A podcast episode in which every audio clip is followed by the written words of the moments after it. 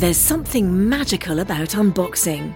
When you unbox BritBox, you uncover a world of British entertainment. Stream the UK's most brilliant series, including new and upcoming seasons of Shetland, Father Brown, and Death in Paradise. Plus, new originals like Payback, Irvine Welsh's Crime, and Archie, the story of Hollywood's greatest leading man, Cary Grant. Unbox BritBox and escape to the best of British TV. Stream with a free trial at BritBox.com.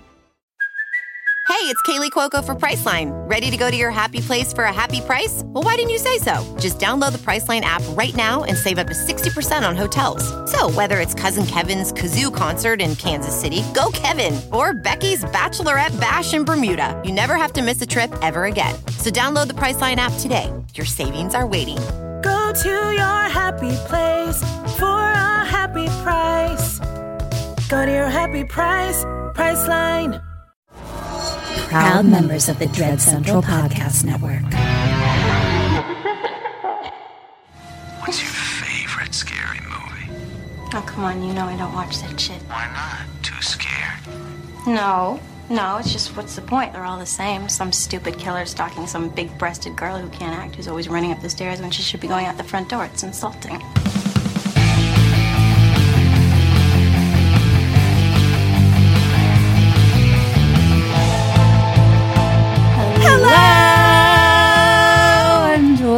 Welcome, welcome to Kim and Ket. Kim and Ket Stay alive. Stay alive. Maybe. Maybe. We're a horror movie comedy podcast. We're going to tell you the entirety of a movie, spoilers and all. And I, Ketryn Porter, am going to be the teller of the tale. I'm Kim Burns, and I'm going to try to stay alive. Yeah. Um, hello. Hi. Hi. How are you? I'm so fucking fabulous. Thank you. Snaps to you. Snaps to you. Thank you. I love it. How are you? Uh, I'm good. Great. Yeah, I'm good. I'm good. I'm fine. Good. Yeah. Great. Fine. Yeah. Wonderful. I'm doing well. Good. Yeah. Um, we have a special announcement. Yes, we do. Let's see. So this episode is coming to your earballs on Mar- Wednesday, March 10th. So in three days, Whoop whoop. we are doing another drunk Drunk horror with On our dear friend Madam of Horror, Paige. Paige uh, Taylor. Um, we will. It'll be Saturday, March thirteenth.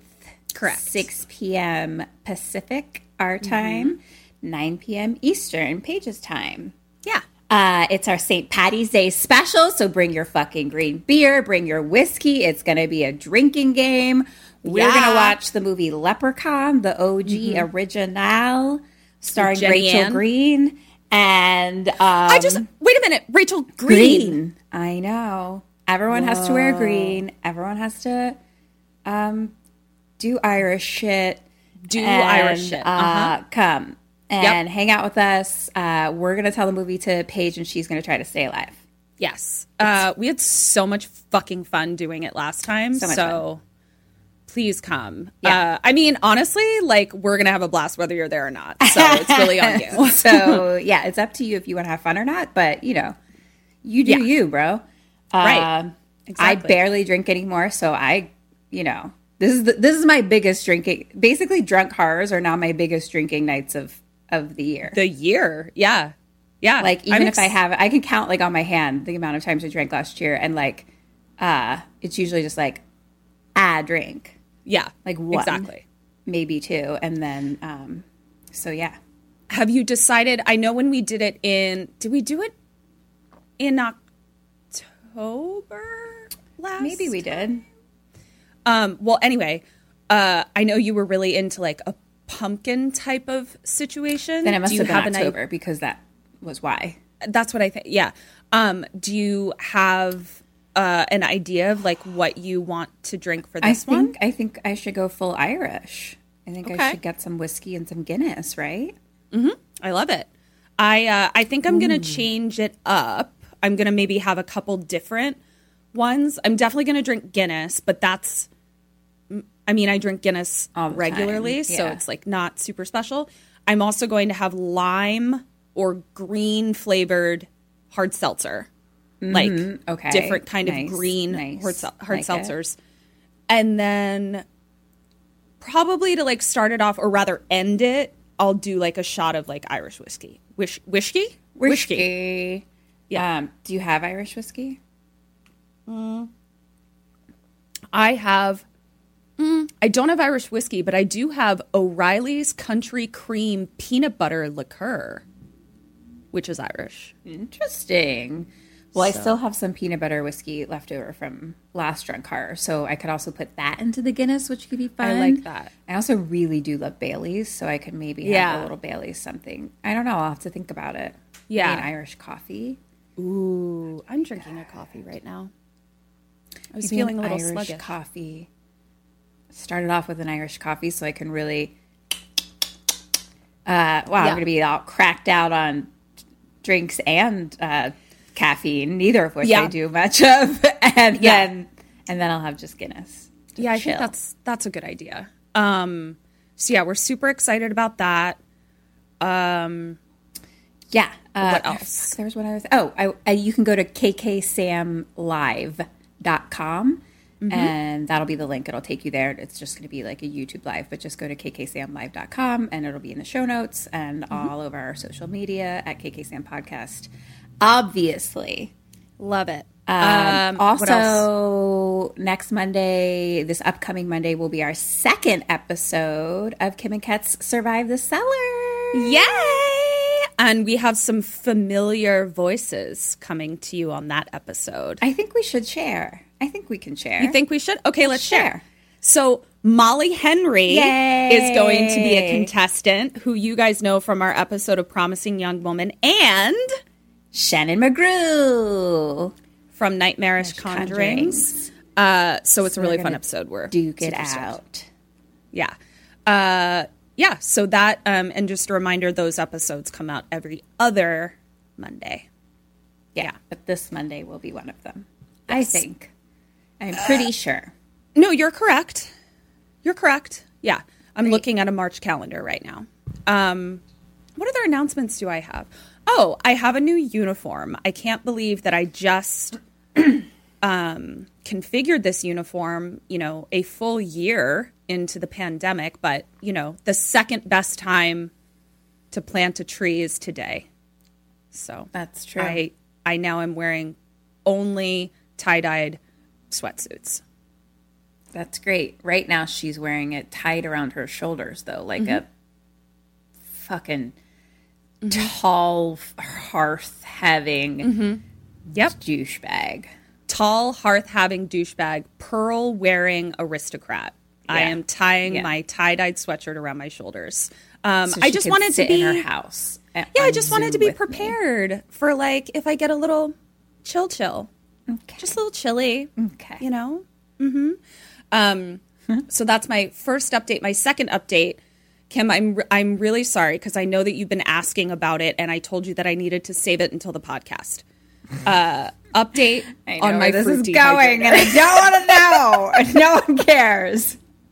So I got the fruit dehydrator. Mm-hmm. There are a lot of things you have to do to set it up, right? Um, and I was supposed to run it with no fruit in it. I did. It stopped working immediately. So I was very distressed. Um, I had a little bit of a nervous breakdown about it because I had a plan about my fruits and, you know, I knew where they were in, in their shelf life. Um, so it was a tough day. But Yeah. the company was incredibly responsive and dealt with it immediately. And I now have a new fruit dehydrator on my oh, couch that I have not yet opened. Oh, Well, so you know what? I, it sounds like it's a happy ending, at least. I hope. I mean, you haven't tried this one, so we'll I haven't tried it yet. The saga continues, but Yeah. yeah, I'm, happy to hear that. thank you. So I'll let I'll I'll obviously let you know Thank you next time so we record much. how this one Thank is you. going. Yeah. What's happening So- in my life? I'm still doing my course, and I'm loving it so much. My life is gonna be different. Love it. It's Can I still be in it? You can be in it, but Okay. you might need to have. You might have to take this course. Oh, it, there's there's a there's an entry a requirement now for your life? Now that you're just to be so course? close to it. Also, I mean, I feel like the two closest people in your entire life, besides your roommate, um, Mm-hmm. Eric, Yeah. or me and cousin, and we're both doing it. So I feel like it's just gonna seep. It's gonna seep. You're gonna like want it. I feel like. I hear you. I'm already, I mean, I'm already pretty intrigued. It's already starting to seep into my pores a bit. So, It's just different than anything I've ever done or taken, and woo, woo, it's deep. bringing up some stuff for you. It is deep, deep shit that I think is going to be literally life changing. So I'm very excited. I love it so much. I love it. I'm not oppo- I'm not opposed to it. I think uh, when you guys started taking it, I still felt like I was in the throes of like having too much to do. But I feel like I'm getting my schedule under control in a way that is pleasing to me. So it feels more doable Yeah. now. So not highly opposed. recommend. oh, uh, I oh. started an acting class Oh yay! It began already uh, Monday. Monday. So like I It's have my old acting class. I mm-hmm. referred her, and it's my favorite teacher, and it makes me so happy. Yeah, it was between two courses, oddly enough, one that Kim recommended and one that cousin recommended. Oh, beat you, cousin! Uh, what bitch? She Kim did win this one purely for uh, the time commitment Fair. of the two classes. Fair. um, I accept. that I have literally basically three part-time jobs right now and I can't I don't there are only so many hours in the day. Right. Right. Well, I hope you like it. We'll see. I have no doubt that I will. I but the the reason that I'm sharing but- this is because this is the first time in my life since high school that I am taking an acting class f- because it is fun for me. Literally mm-hmm. the first time since high school. Obviously college I chose to be a theater major, but any acting classes we were taking was required for us to, you know, Yeah. graduate. And then obviously moving out to LA, it's like you have to be in an acting class. And so you're definitely like choosing based on like the business says I have to be here. So you know, it's, Yeah. it, it can take the fun out of it sometimes. Yeah. Um, I never looked at it that way. I, Well, that's not true. That's a lie. I did look at it that way sometimes, which is why I took those classes that I hated.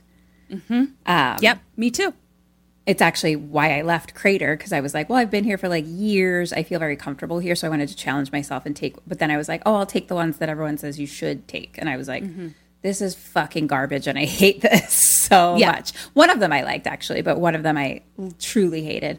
Um, but Crater, I think, like especially when you said you wanted to do it for like it, to enjoy acting, I was like, I think you would really like this class because you get to fucking just Yeah. wow out and just Yeah. fucking have fun. Like it, you, it gets it, it gets to be fun. I mean, she pushes you and challenges Yeah. you, but like it gets to be fun.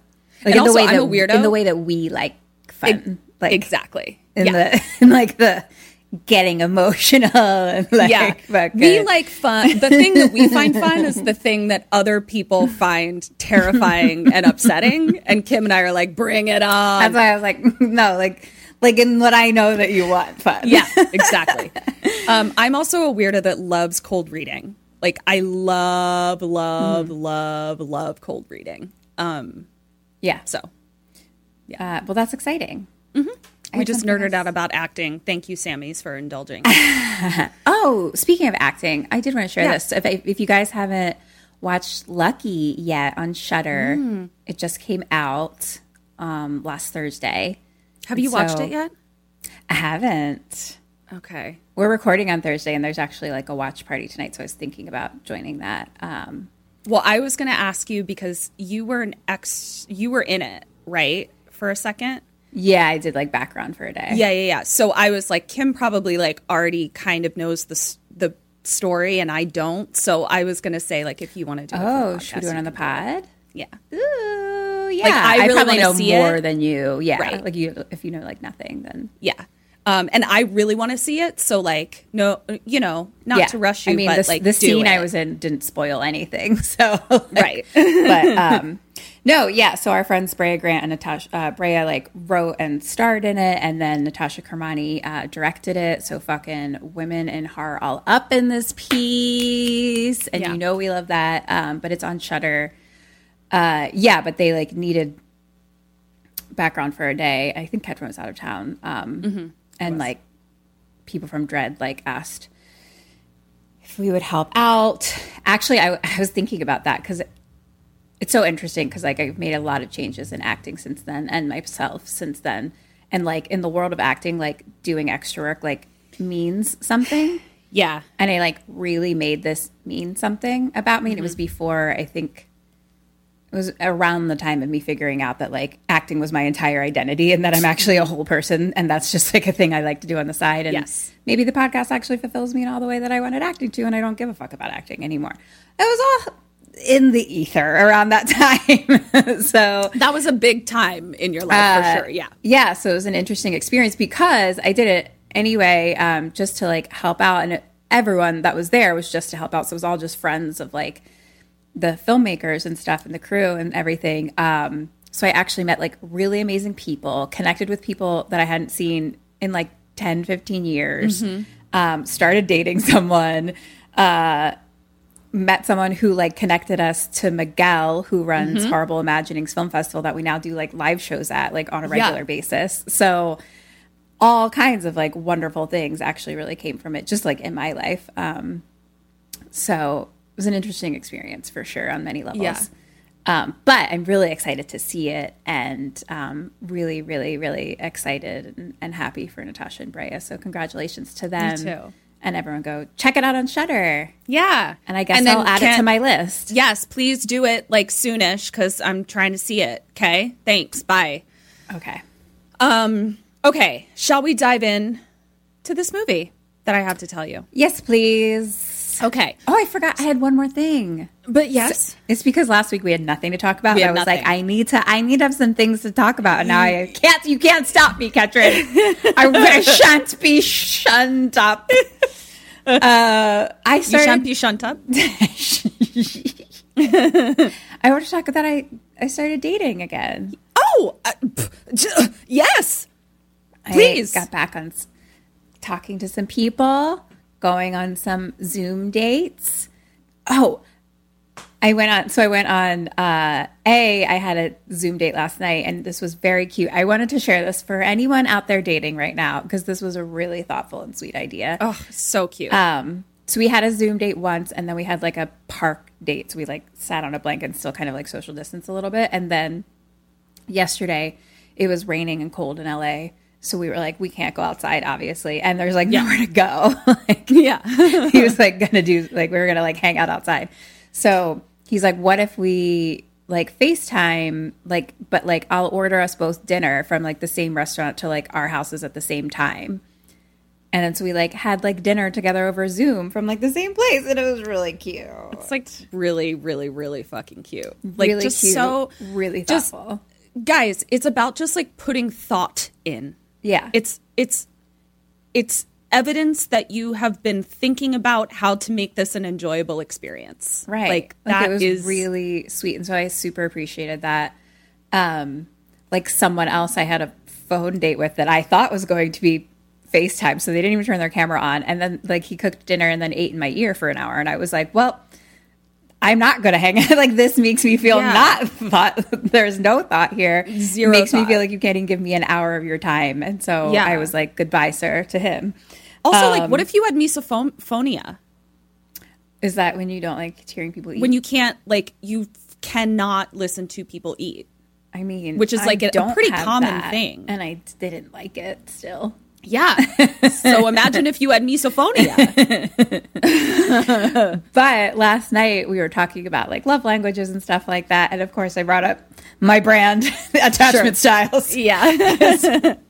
Did I tell you that multiple people in one day sent me things about attachment styles? Like, no. and I was like, this is really my brand right now. you you need to be like getting commission I really do for their book. from this book. Yeah. I do. Uh, no, like one was like a joke thing from TikTok, and one was something else, and people it was just like multiple people being like, "This made me think of you," like all in one day, and I was like, "That's funny." So Yeah. anyway, like So we took the test. He was like, "What are you?" And I was like, "Actually, I was this, but I feel like I've changed." And so I took the test again, and I'm secure attachment style now. Yay! And that is not by accident. You have done some serious goddamn work. You have worked. W E R K. Isn't that fucking exciting? You got you guys have been with me for the whole journey. This The was whole like goddamn thing. basically the beginning of last year when I mm-hmm. found all this out, and then the journey over this past year has I, I've now come full circle. Mm-hmm. It's Yeah. very fucking exciting. So yeah, And that bitch, made me it happy. shows. Thank you. So I wanted You're to welcome. share that. I love it. Okay, tell me a movie. Okay. As Kim and I mentioned, maybe, I don't know, at some point we mentioned that uh, we're going to do Women in Horror Month in March next year. One of the many reasons uh, is because uh, February is Black History Month. Correct. So, you know, we feel like the two marginalized groups should be recognized separately. So we, Kim and I, uh, put out a poll. Right. Yeah. We put out Uh, a poll on. Patreon uh, for our patrons to choose uh, Black Forward horror. Yes. Um, and so the one of the ones that was voted on was Antebellum. Yay. So that is what I'm doing today. However, based on the fact that I did Promising Young Woman and now Antebellum, I will be doing a third poll where you guys help me find a movie that is has no messages, has has no difficult themes, has it has no gives me no feelings, just makes me laugh. That's it, and it's about ninety minutes tops. Uh, but for today, here we go. We're diving in. Great. So, Antebellum. It was directed by Gerard Bush and Christopher Renz. Uh, Gerard and Christopher also wrote it. Um, Nice. Dead or Alive. Yes. We have Eli, Alive. Janelle, Dead. Jasper, Dead. Denton, Dead. and Julia. Alive. Okay. Here we go.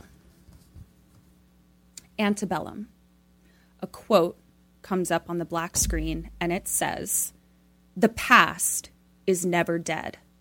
It's not even past. William Faulkner. Ooh. yes. So now I want you to picture the beautiful uh, um, Civil War South, okay? Yep. The sun is setting uh, over a plantation. It is. This is all one shot. Um, I'll tell you when the one shot stops, basically. And it opens on uh, a little girl in a yellow dress picking wildflowers outside of her giant white mansion, skipping to the stairs, and a woman comes down the stairs uh, in, you know, a Southern Belle type of dress situation. The camera then pans over and we see that it's a giant plantation house and the camera pans over to show confederate soldiers marching past the house and then we go to behind the house where we see slaves erecting a tent uh, we s- then see slaves hanging laundry and we see all of the laundry women stop and turn and stand as the Confederate soldiers walk by. Then they go back to hanging the laundry. Then we pan across to um, a smoking shed. Uh, it's like a little shed that you put a fire underneath of it. Uh, Okay. And then we pan across to a Confederate flag being hoisted.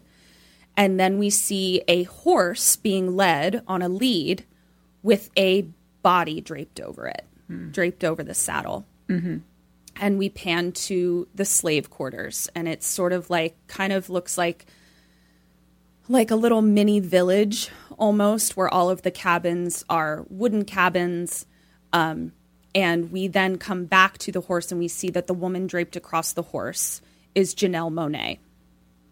She's then pulled off the horse and we pan over to a little dirt road that sort of connects the plantation and the and the slave village and we see that there are several confederate soldiers and they are uh, chasing and capture a man um, who is enslaved. And he has something around his neck that I had to ask Eric what it is because it looks like a it's like a metal collar, but then it has these sort of like stakes that come up out of it and over his head like this and there's like four of them. And I I didn't know what it was and Eric was like I I feel like that looks like something where like you can easily grab onto those rods, you know, and kind of have more con- control over him. Uh, and then we see that the man that they are holding on to is screaming after a woman who is clearly his wife and is being chased by Confederate soldiers. And the woman is running. And this is all in slow mo. And this is when the one shot stops uh, we see a mustachioed soldier who we later learn is named Jasper, and he throws a lasso and lassos the woman around the neck. We see like her gold necklace sort of swinging, and the man is screaming. Now we cut to like the same scene, but now it's in real time, and the woman continues to crawl down the road trying to get away from the Confederate soldiers with the rope around her neck. And Jasper is just slowly following after her, kind of smirking because, like, she can't get away. Mm-hmm. Like, but he's sort of taunting her by just kind of standing over her and slowly walking behind her. And then uh, she stops, rolls over, and looks up at him and says, Kill me. And Jasper says, Now don't you worry, girl. I will accommodate you. The sun is now setting more, so the sky is like blood red, and it sort of pulls, the camera sort of pans out, and we see Jasper shoot her in the head. We cut to Janelle hearing the shot uh, over someone's shoulder, like she's being carried somewhere. Uh, we cut to the woman's husband screaming, and he's punched out and dragged away by the soldiers. This is about where Eric looked up who made the film. so now we cut to Jasper again, and he is now dragging the woman's dead body uh, by the rope, by her neck, against a now purple sky. Antebellum. It's now uh, late dusk, early evening, and there's a fire burning in the shed. And we cut to the general um, coming into the cabin where Janelle is. So it is it is Janelle's slave quarters, but it appears that this officer, who's a high-ranking officer, I, we'll call him a general. I don't know. I don't remember if that's his actual rank. Who gives a fuck? Um, I thought you said that it was Janelle's body that was on the horse, like dead body. She wasn't dead. She was just slung over it, knocked out, and I couldn't see if she was dead or not. And then when she's pulled off, uh, we see that she was in fact alive, but but tied up and and slumped over. So when we first see her, we don't know if she's alive. We then learn that she is alive. Um, so we cut to the general coming into the cabin where Janelle is. And Janelle is obviously in horrible distress. Her uh, uh, wrists are tied. And the general is trying to make Janelle say her own name. She won't. Uh, she's just crying. So the general takes his gloves off hangs his hat on a hook by the door, takes his belt off, and uh, beats her. Uh, we then hear it from the outside, and we see all of the other enslaved people hearing it as well. Uh, he puts his foot on her and says, I'm responsible for you now, and I will tame your savage ways. He then lifts her up. She still won't say her name, so he lays her over um, a, t- a table of some kind, and he uh, brands her back. She is sobbing, obviously, and he says, Your friends are dead because of you. Try to escape, you. and I'll throw you in the burn shed myself. so that's where we learn what the shed that appears to always be on fire is. Fuck. Yeah. Jesus Christ. She is still screaming, but finally says, Eden. My name is Eden. Mm-hmm. So Janelle Monáe's character is Eden. The general says, That's good, Eden. Real good. Everything will be all right now, so you can stop crying. Maybe I can get away for supper tomorrow and you can make us a chicken. he leaves. She crawls to the window and looks out. Okay.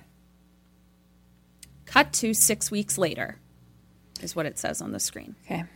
Uh, the enslaved people are picking cotton out in the field, and the enslaved people all sort of look up at one point all together because they hear gunfire in the distance. So they are in a large field where the plantation is, where the enslaved people's village is, where the cotton field is, and then sort of around all of that is uh is woods. So like we can't really see beyond where we are. We can just hear the gunshots and the cannon fire of the war. Okay. Jasper is on a horse looking over the enslaved people who are picking cotton, and he's drinking from a flask on his horse. And he's chastising them for being too easily distracted. And he tells them to sing one of their uh, tunes. Um, he uses a word that begins with N that I'm not going to say Okay. it's actually not even that word it's it's a version of it and i'm still not going to say it so um, nobody starts singing and we then sort of cut into the field and we see two enslaved men say to each other we gotta move. These fuckers are crazy. Mm-hmm. But real you know real quiet. Mm-hmm, mm-hmm. Cut back to jasper. He i think kind of saw them talking to each other. So he comes into the field and hits one of them with the butt of his rifle and says shh. Next time i won't be so generous. Back to work we hear the sound of confederate victory. Oh he then says let the sound of confederate victory bring joy to your labor. Ah! yeah. Um just b- to you kim and to all of our listeners bear with me. Uh there will there will we just bear with me. The the the first 30 to 40 minutes was rough we then see a lady a lady on a horse ride by and it appears to be the same noblewoman from the very beginning that met the little girl on the stairs. Uh, and janelle watches her ride by on the horse. Cut to janelle in her cabin and she has a rag and she is rubbing some sort of grease on the hinges of the door. Okay? Um and she hears a knock she opens the door it is the enslaved man uh, from the beginning who lost his wife and she just looks at him and says milk chicken. And he says, We must try again. Uh, and she kind of like, sh- like shushes him with her eyes, sort of. And behind him, we see a cart of more enslaved people being brought in. Um, and they're all lined up. And Jasper calls Janelle over, calls Eden, come over here. So Eden goes over and she's now standing by the line of new enslaved people that are being brought in. And we see the noblewoman close up for the first time, and it is Jena Maloney. Oh yeah, yeah, yeah. Uh-huh. And she, she is a she's really good at playing a raging cunt. It's it. I was I was impressed by how much I hated her. Um, she is inspecting one of the new girls that has been brought in. She makes a comment on her hair, not to the woman, but to her daughter, her young daughter, who is the little girl in the yellow dress, um, and says, Isn't her hair pretty? And asks her daughter what they should name her. And the little girl says, Julia. So, not even addressing the woman. Um, she then dismisses the child, says, You're dismissed. Jena then comes over to Eden, Janelle, and flicks her hair off of her shoulder, but in a very pointed way. She is looking at Janelle with a very specific sort of like anger or power Yeah. uh, that suggests she has some sort of issue with her. right. Jasper is giving a speech. Here is the speech. He's giving it to the new enslaved people. This is a reformer plantation, commandeered by the blah, blah, blah of the blah, blah, blah of the Confederate Army of the 13 states. Wherever you were before, whatever small freedoms you might have enjoyed, that's over. There is no backtalk from inferiors. You are only to speak when given permission to do so. No talking among yourselves unless one of the white folk give you permission. If you do, we will know. Here are your cabins. You'll be given instructions of your daily duties that will be done with a smile. And he grabs one of the girl's faces and sort of like pushes her face into a smile and then says, You're dismissed. Janelle then um, puts her arm through Julia's arm, and Julia, and they start walking back to their cabins. And Julia's like, What is this place? And Janelle kind of like, you know, what, what am I doing? Jostles her to be like, Yeah. Quiet. what am I doing? she Ketryn kept making a movement and then Not knowing how, how to describe, describe it. Yeah. she moved her Uh, arm. Yeah. Um, okay, so now we cut to Jasper, and Janelle is like sitting at like a table outside in front of the line, uh, in front of a line of slaves. It's like, it's like she's maybe observing them or te- or assigning them duties. I bet that's what she's doing. I bet she's assigning them duties. And Jasper comes over and like goes to kiss her, and she kind of pulls away and she's like, "Oh." clearly started a little early today, referring to like he smells like booze. Mm, and she mm, doesn't mm. let him kiss her. So they are husband and wife. This is with Jena, Jena Maloney. Malone. Okay. So now we see, we now cut to the new enslaved people being led past the cotton field. And we see barrels of cotton being thrown into a fire by the enslaved people. What? My thoughts exactly. Uh, they appear to be destroying the barrels of cotton that they are picking. Um, so now we cut to Janelle in her uh, cabin again, and we see that she has her eyes closed and she's rubbing this one spot on the wall, just kind of rocking back and forth, rubbing this spot on the wall with, with her fingers. She then hears a knock. She wipes her tears away and she walks to the door, but she only steps on certain planks of the floor. And she appears to be like discouraged when she steps on a plank that creaks. Interesting. She makes it to the door, she opens it, and it's uh, Eli, the man who lost his wife, holding a chicken. She grabs the chicken, she closes it, she goes back to where she was sitting, sits back down, knock again. She goes back, but it like takes time to go back and forth because she only steps on certain planks. And she opens the door and she's like, How many times? Thinking it's Eli, it's Julia. So Julia comes in and sits down and she's like, You're from Virginia, right? And Janelle is just sitting bolt upright in her chair, not looking at Julia, just looking straight ahead. And Julia continues and says, I'm from North Carolina. And she says, I can't do this.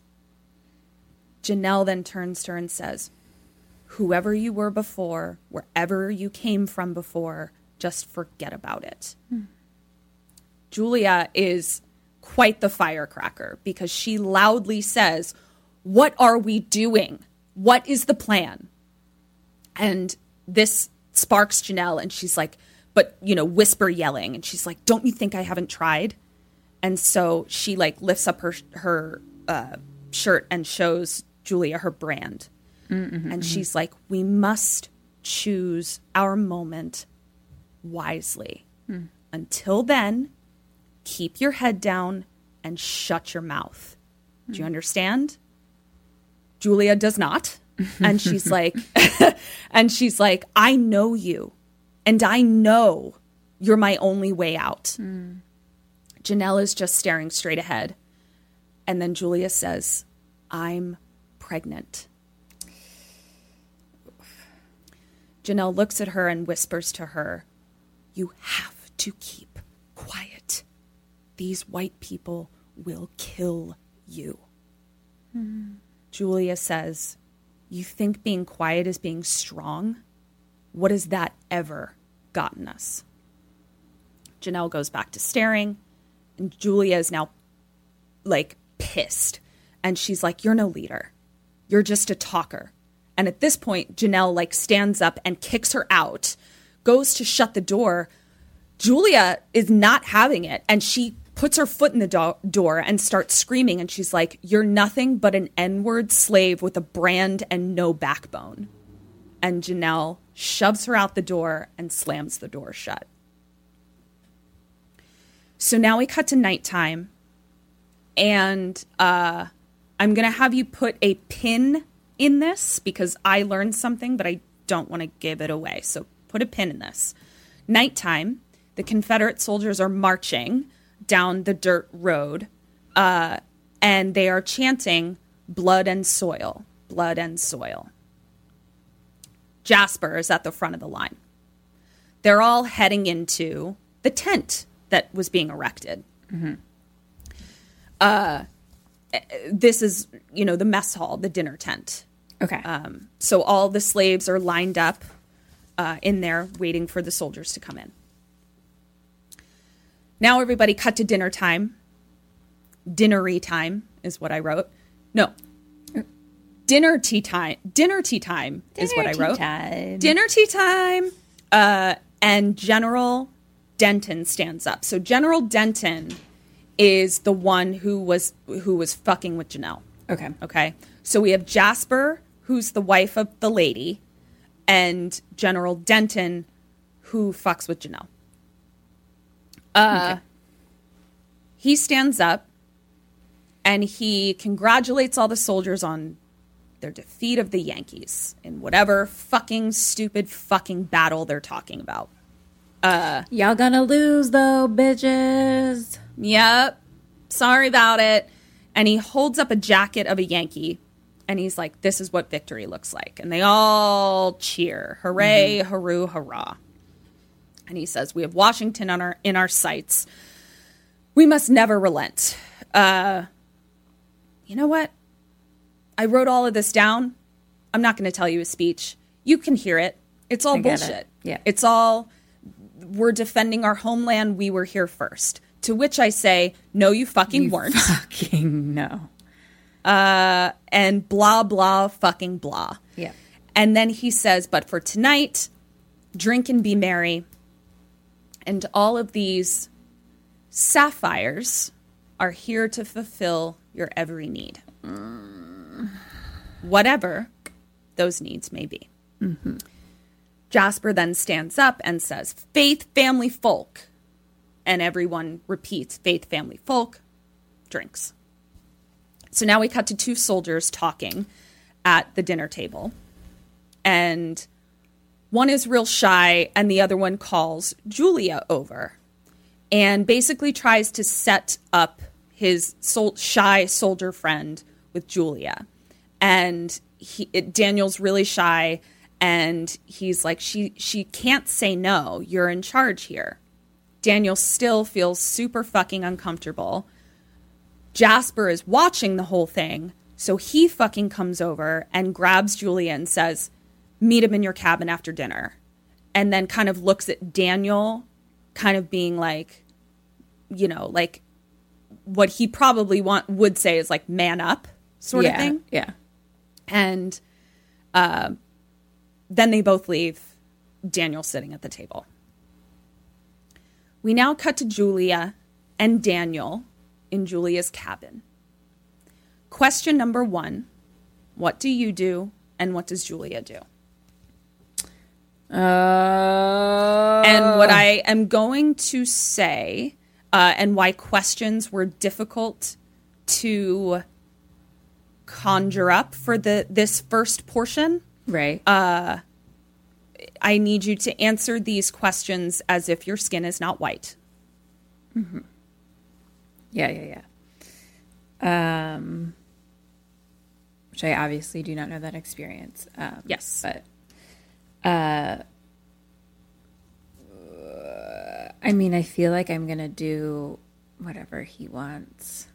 To be honest, um, and I, mm, I mean, I think she is too or like maybe also try to like since he seems like shy or whatever like you know not do anything that he doesn't say you know what i mean but like maybe try to like befriend him or get like in his good side kind of thing like that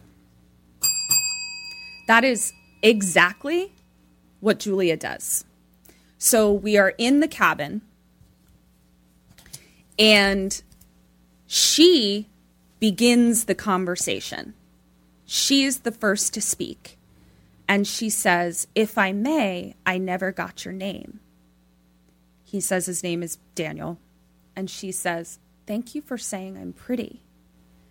She approaches him and is saying, It's been a long time since a man has been nice to me.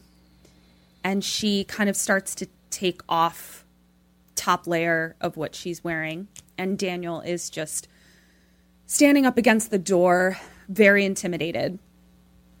And she just says, How'd you get to be so sweet? Hmm. She's like, Look, you don't have to do this. You're not like them. You're not like those monsters. And Daniel touches her face and says very quietly, Why are you speaking to me? Oh, shit And she's like, I, I thought we were. And he's like, I'm as much of a Confederate as any man here. You will speak when spoken to. And he goes fucking nuts, hits her to the ground, and kicks her in the stomach. oh fuck Janelle is hearing everything from her cabin. Daniel, we then cut back to Daniel, and he says, You better tell anyone who asks that I had my way with you. And he leaves. stay with me. Keep staying with me. We're Mm-hmm. I'm going to have a break. I'm with you. Uh, I, I think I'm talking to myself. okay. think I'm talking to myself and my Sammies and myself again. Uh, that we are going to get a bit of a rest soon. Soon. Okay. So now we cut to daytime and Ju- cut to daytime in the cotton field and Julia is uh, looking rough and she is clearly arriving late uh, everybody else has already begun the task, and she's walking very slowly and labored. Um, Daniel goes by on horseback and just kind of clocks her. Jasper also goes by and clocks her as well for being late. Mm-hmm. And he basically says to her, like, this is your one warning. Uh, okay. Julia can barely walk. So she goes over to Janelle and Janelle asks if she's okay. Julia is crying and she just is like saying please. Uh, and Julia's or Janelle is just like just be just be patient. Just be patient. Julia then starts screaming Uh-oh. screaming. And we see that her skirt is filling with blood. No, Julia. Janelle tries to quiet her, uh, but Jasper hears it. And so he starts walking towards Julie and Janelle. Eli sees this and like tries he he he he wants to distract Jasper. Yeah. yeah. So as Jasper is walking by, he goes, Cracker. Jasper turns around and looks at him and says, I'll be back for you. So it didn't work. He goes over to Julia and Janelle, tells Julia to clean herself up. Julia can't walk. So at this point, that's when Jasper lets Janelle go with her. So they leave. Um, and Jasper heads back to Eli and is like, Now, what were you saying? And they're both like in each other's faces. Mm-hmm. And I am so worried because understand like he is not he he is not d- deferring at Right, all. right, like right. it is two men who want to rip each other's heads off. Mm-hmm. But eli doesn't say anything. And jasper says that reminds me the shed needs cleaning Fuck. and Oh fuck. they continue to s- stand off. And eli says yes sir. Jasper obviously makes him say it louder or some shit whatever fucking ma- machismo bullshit and tells him to get. He and eli heads off to the shed. He goes into the shed uh, the ground is covered in ashes and he sees uh, a gold necklace in the ashes that was his wife's. God. He cries, puts her necklace on, and like hi- hides it like under his shirt, Yeah. and then um, loses it. Understandably, just starts like ripping at his own clothes, slamming his own body up against the brick walls, just losing it. Oh gosh. Stay with me. heartbreaking. Yeah, stay with me, self. you can do it, self. Just a little bit longer. Okay. You're doing great. Uh, so now we cut to nighttime in Janelle's cabin, and the general uh, finishes raping her, climbs off, and says goodnight. Time passes, and we see just the camera on Janelle's face, on her uh, laying on her pillow, and we hear the general laying next to her, but just her face, eyes open, just staring into space. And then we hear a phone ring. Uh, hello? Hello? And Janelle is startled, and the camera pans out, and we see that it is Janelle in modern times in her big, beautiful king size bed with next to her husband, who rolls over and says, Do you have another bad dream? And she says, It's okay. Uh, and she What? asks- yeah. so that's where I was like, oh god. Sorry? So, all right. So here we are. Ma- modern times. Okay.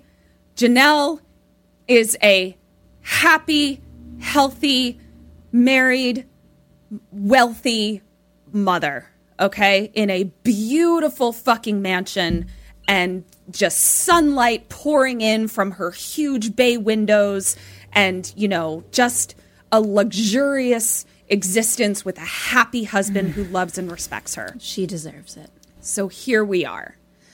Um, clearly, she is uh, going somewhere, tra- traveling. She's getting picked up, and she asks because the phone call that she got was basically like someone being like, "Your car will be there at nine or whatever." And she's like, "Thank you."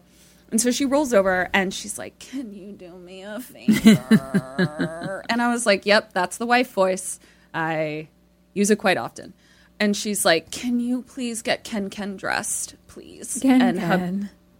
short for Kennedy. Um, she's so fucking cute. Uh, I saw this TikTok the other the other day, and it was like I didn't even like listen to it. I was just like it was like sound off, but it was like here's it was like a guy being like here's my um uh documentary on what it's like to be a husband.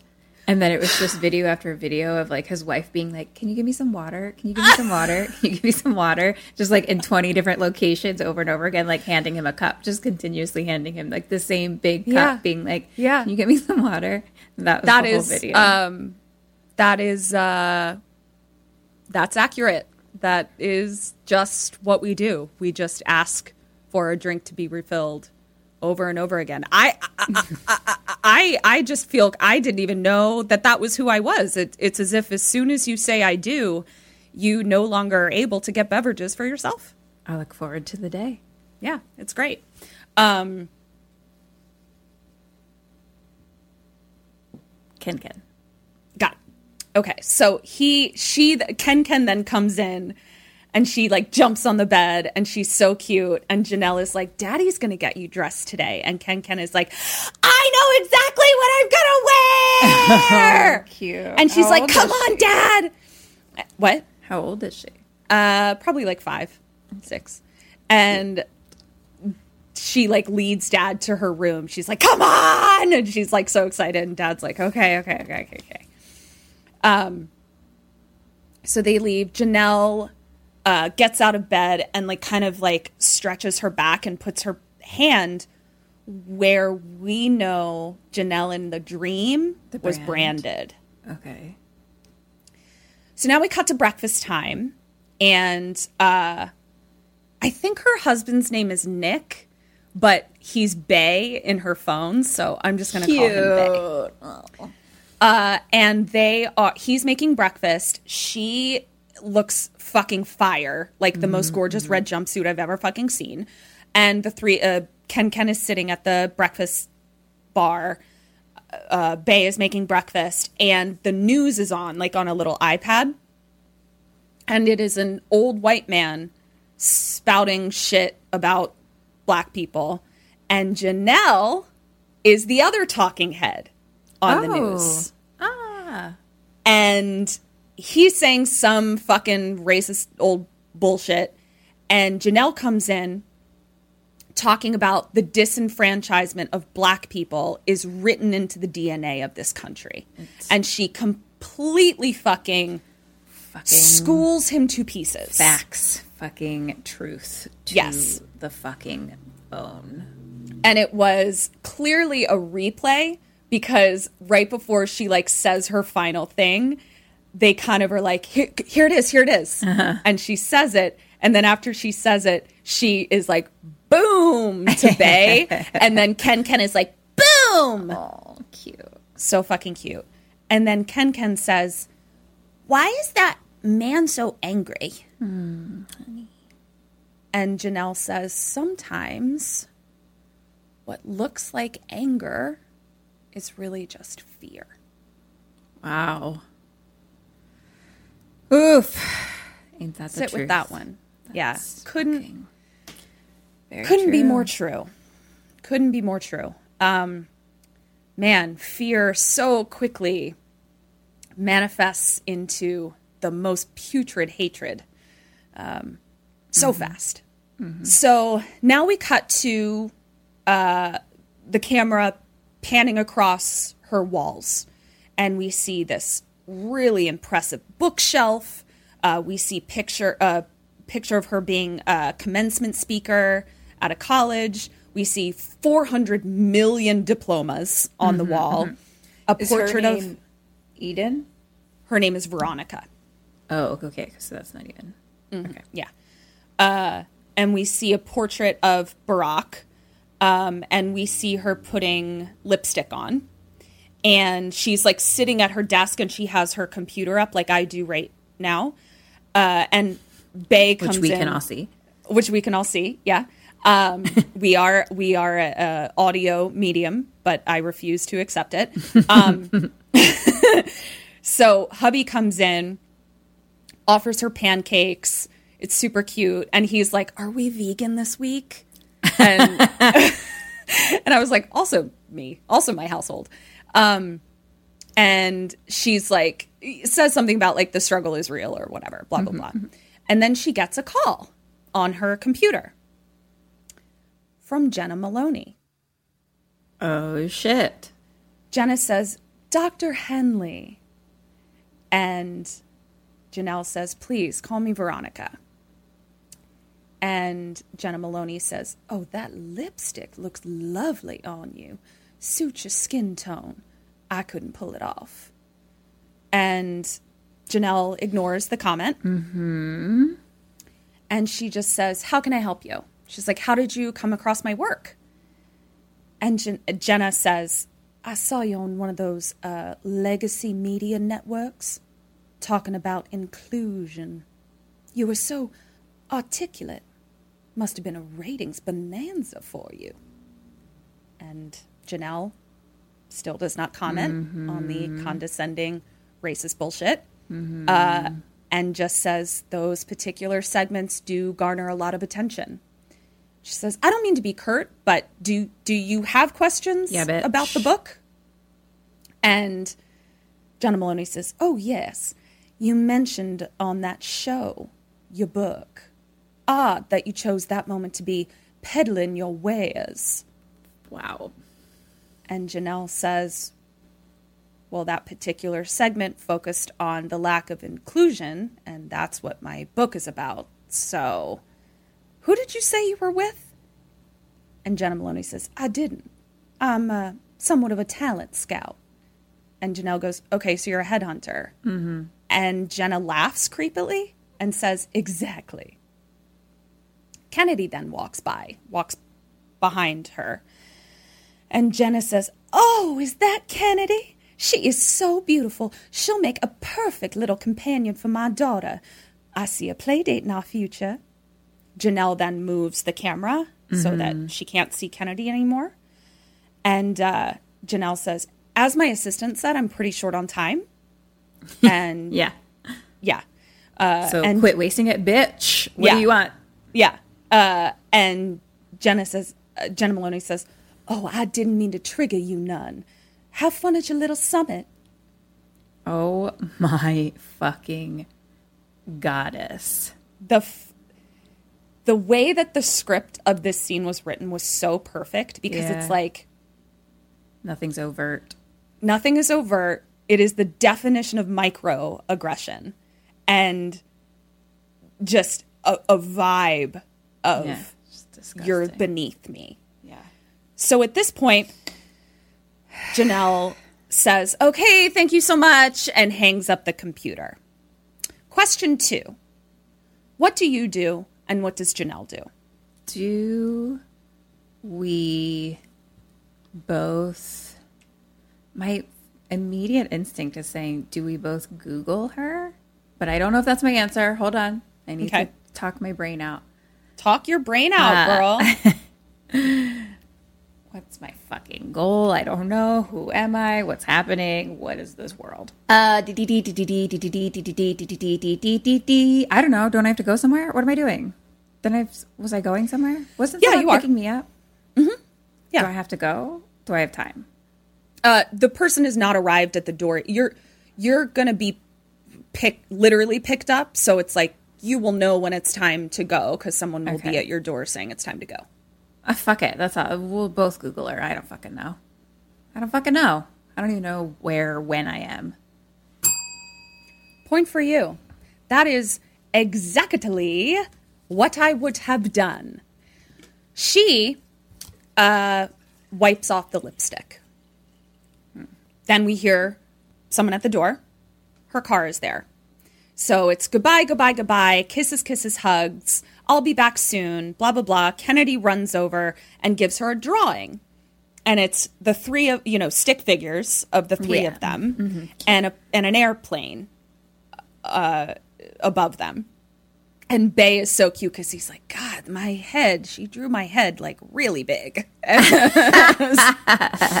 and it's just like so cute. And Janelle is like, I'm going to hang this in my hotel room um, as soon as I check in.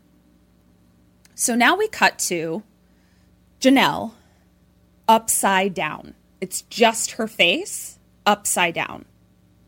And we then, and she looks like sweaty and um, not in distress, but like grimaced a bit.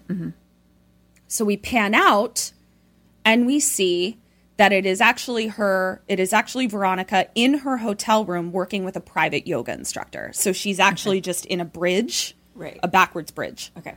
And the private yoga instructor is like, bring positivity, positivity and light to all situations today, blah, blah, blah. And then we hear someone banging on the door, and it's just like, B, open the door. And it's like banging. And Veronica's like, Janelle is like, fuck, like, I, I'm trying to fucking namaste my shit. And like, you're fucking wrecking my jive. Killing my vibe, dude. Yeah. And so she goes to the door, and it's Gabourey Sidibe. Oh, cute. I haven't seen her in a while. I haven't seen her. She, yeah, she's um. Some American Horror Story. Maybe Oh, I didn't thing I've seen even- That side note, I think I'm going to. You know how uh, American Horror Story like is really good in the beginning, and then like inevitably by the end, one hundred percent my exact feelings about it. I fall off every season. So apparently, that is like a universal opinion of it? every season. Yeah, Every time. but I feel like the beginnings of it are good enough that I I think I'm gonna start from the beginning and watch it. Also, I think Evan Peters is like one of my favorite actors ever. Fantastic actor. So I made the decision. Uh, fucking what's her face? Kathy Bates. oh, Well, at Sarah Paulson. Sarah Paulson was who I was thinking. Yeah, yeah, yeah. Because she's in Yeah. them. Yeah, but I'm Um, gonna. I think I'm just gonna like. s- I'm just gonna hop like on the, the, ride. The '80s camp one was maybe one of the only ones I liked the whole way through. But yeah, Oh, maybe they okay. should fucking just be like a 10 episode series situation 10 12 episode like just Yeah. stop Well, I Like, also clearly think- you guys every time yeah. you like run out of storyline and you're like i don't know Well, throw in some aliens i Yeah. don't know Well, I I believe that Ryan Murphy suffers from a similar ailment to Aaron Sorkin, where they have now produced so many successful things that they are only surrounded by yes men. That makes sense, Which yeah. means that nobody is there telling them to edit themselves. Yeah. And everybody needs an editor. Everybody needs an outside editor. But I think Ryan Murphy has sort of he he only wants to hear yes. yeah So, but anyway. it's been that way since the beginning so Yeah.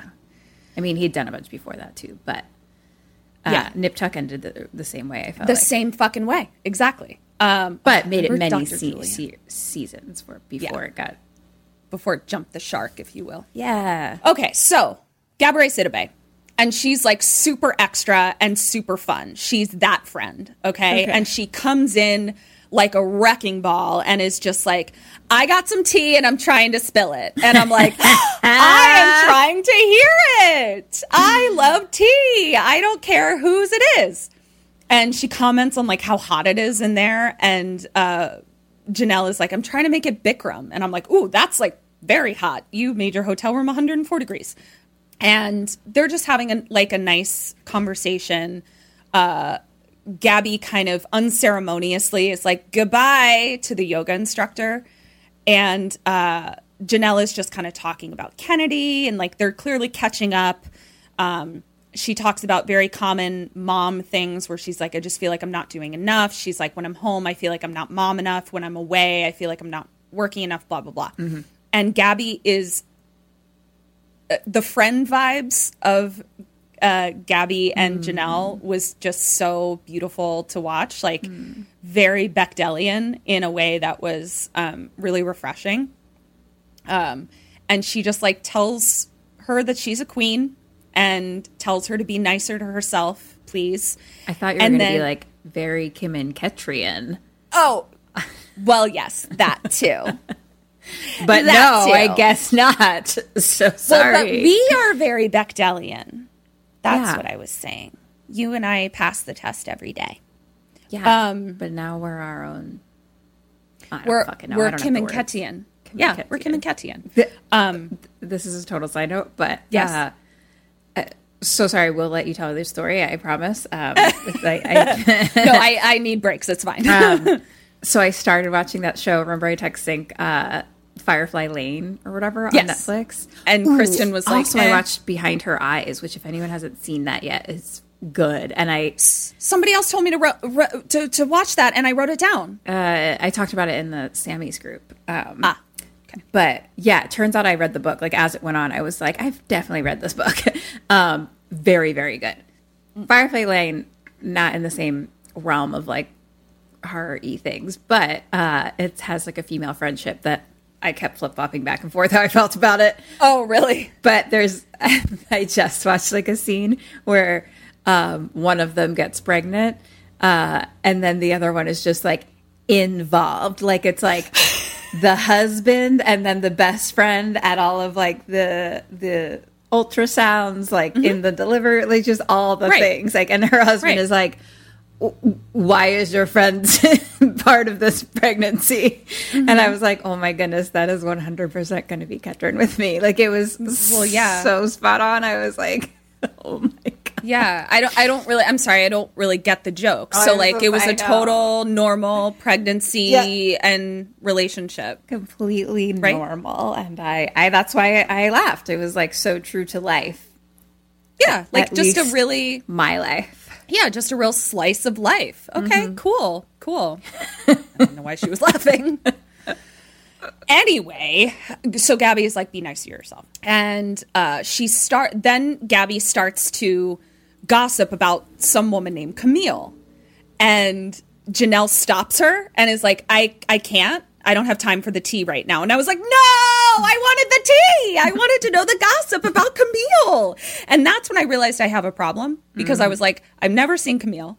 I don't know these women. I have no context for their relationship or their relationship to anyone else. And I wanted the gossip so bad. This fictional has nothing to do with the story gossip. I wanted it so bad. So I'll unpack that. Yeah, yeah. Maybe, I, I Maybe unpack it? Where do we, where do we, how does, I don't, know. where do we go with that? I don't know. I'm not sure. Do I'm not some- sure. Do some journaling. Yeah, but the fir- the first step is admitting you have a problem. Yeah. Awareness. So. Yeah. All right. So sh- uh, Janelle gets Gabby to leave, and Gabby kisses her on the cheek and is like, Be kind to my friend, okay? It's really sweet. And uh, Janelle shuts the door, and then we get another knock on the door, and she's like, What? And she opens the door, and it's this guy holding a bouquet of flowers and he's very creepy. Um, and she's just like, "Who are these from?" And he just like hands them to her and walks away. So she looks at the card, and it's not signed, but it says, "Look forward to your homecoming." question three What do you do and what does she do? Um, I think that she's gonna go on with her day. She's got shit to do. She does. She's a very busy lady. Uh, um, I got flowers. I like flowers. they were very pretty. I love flowers. Very yellowy, springtimey, kind of refreshing little bouquet. I'm gonna. this feels like it's.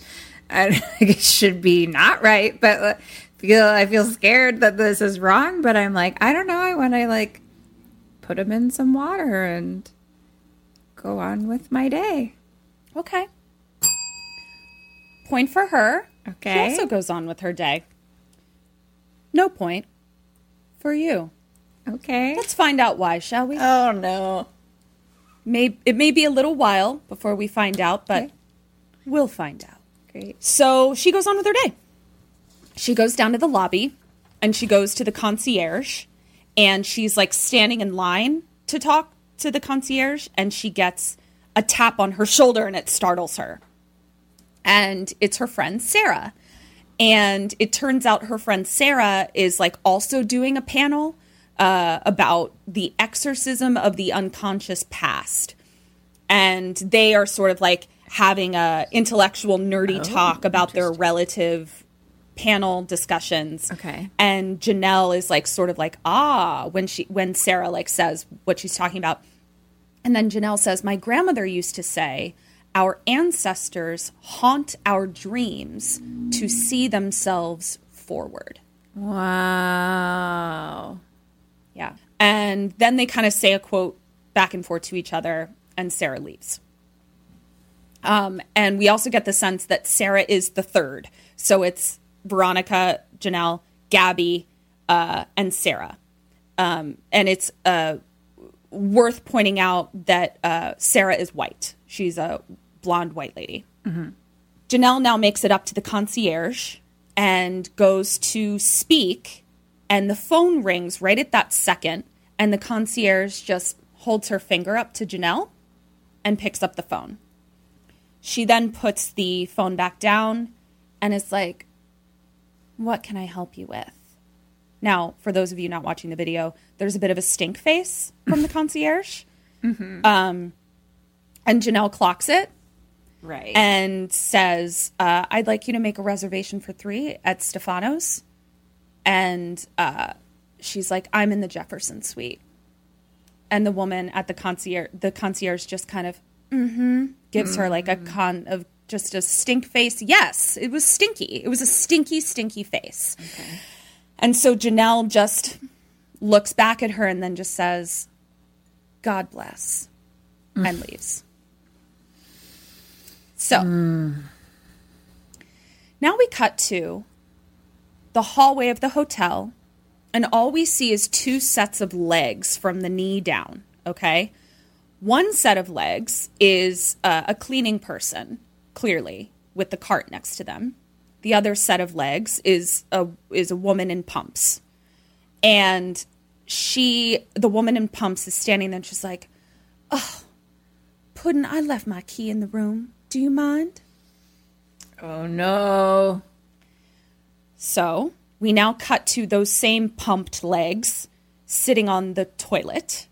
Uh, they get up and we see that she has black gloves on. And then we see her walk over to uh, a clutch on the sink on the counter. And she opens it and pulls out a lipstick. We then see her put the lipstick on and we recognize the lips as Jena Maloney's lips. Mm-hmm.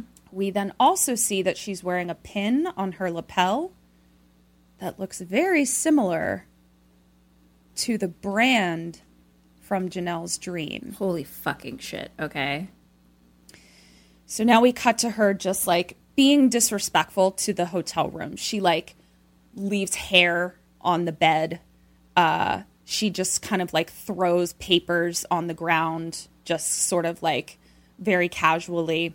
We see her pick up Janelle's itinerary and then throw it on the ground.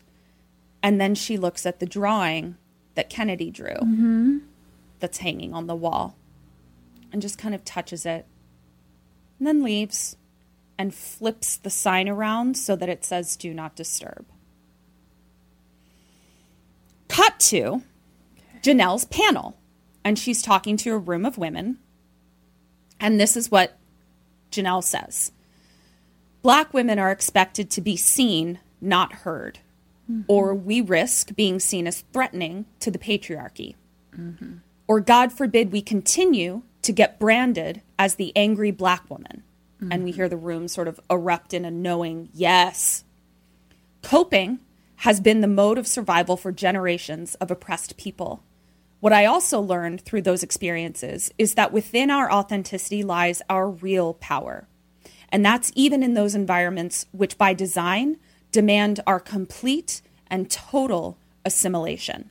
To the patriarchy, we've been practically invisible, but their arrogance is their greatest vulnerability and our greatest opportunity. And everyone claps. She then says, and it brings me to a quote by Assata Shakur The only thing that we have to lose are our chains. Hmm. Liberation over assimilation. Hmm. They're stuck in the past. We are the future. Our time is now. Yes. Standing ovation. And then the what's the person that like runs the panel? What's the word I'm looking for? The m- moderator. Moderator mm-hmm. comes out on stage and is like, so you can pick up Veronica Henley's book here, and just so you know, 20% of all profits go to historically black colleges and universities, and everyone cheers. So now we cut to after the panel, and there's a woman who we learn is Camille, the one that we didn't get the tea about. And Okay. she's sort of like um, uh, cornering Janelle, being like, I let, let me talk to you about this. So Gabby comes up and is like, Hi, oh my God, I loved your talk. Oh my God, can I borrow you for a second? And like kind of pulls Janelle away and is like, You're welcome. um, and they're making plans for dinner. And Gabby is like, I want to get cray after dinner. and Janelle is like, okay, like, but I'm, I have a date with my king size bed. Like, I'm not going out. Sure. You and Sarah can cut it up after dinner. Uh, and Gabby is like, okay, Sarah and I will go without you. And then she's like, but no mom jeans. All eyes are to be on our table tonight because I am trying to fuck tonight. Yes. queen. I was like, I love it. yes, queen.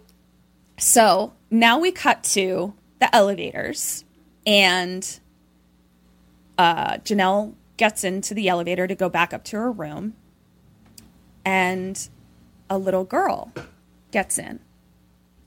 And she looks like the little girl from her dream. And she's in a similar dress. So the little girl gets into the elevator with Janelle. And Janelle just like very nicely, you know, says something about her dress. I don't remember, just pretty dress or something like that. And the little girl goes, Shh, you'll get in trouble for talking. They then get to the f- floor that they're both getting out on. And the little girl backs out of the elevator like a true creepy crap bag. and she is dragging a doll with a rope around its ah, neck. No. Yeah. Okay. So, question four What do you do and what does Janelle do? Um, this is my floor. It, yeah, it appears to be both of your floors. Well, I don't like this. Nobody wants a creepy crap bag, and nobody wants a creepy crap bag in an elevator. That's one of the last places you want to encounter a creepy crap bag. But creepy crap bag like exited the elevator, right? Exited. Yes. Have I exited?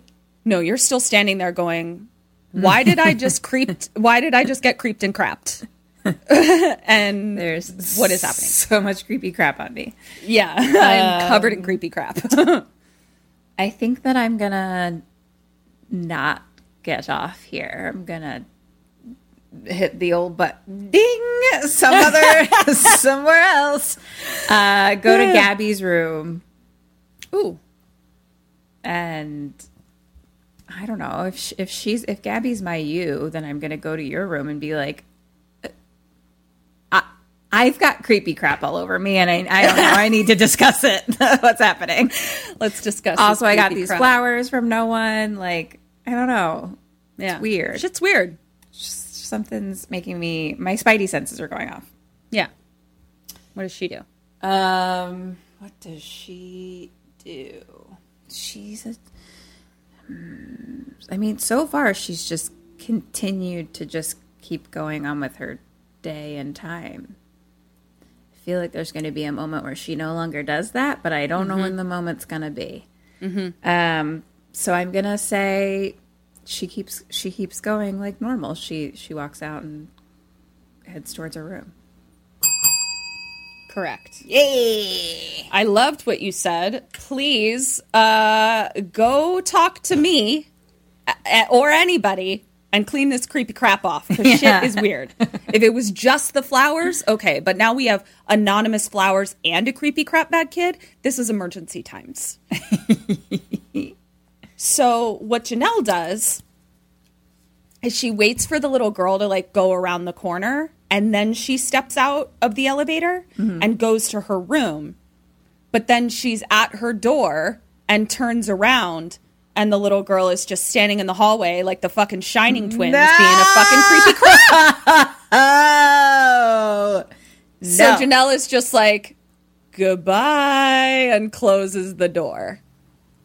If I owned a, a bed and breakfast in my life and then I had children, Yeah. I would just have them stand in the hallways all the time. Is there anything more creepy than just children standing and staring in a hallway? Oh, absolutely not. I mean, perhaps like like a, a, a an unridered tricycle Well, just yes.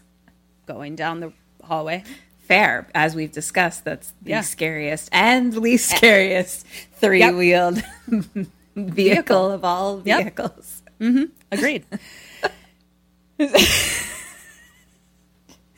Truly the nerdiest joke we've ever made, and and I- and and we've I'm made some nerdy sure jokes. that that's true. Really? Okay. Well, now we're going to take a poll. We'll have a of What is our nerdiest joke? Okay. That was our So- most intelligent joke. Like, we're just so smart that we know Schrodinger's cat to begin with. Yeah.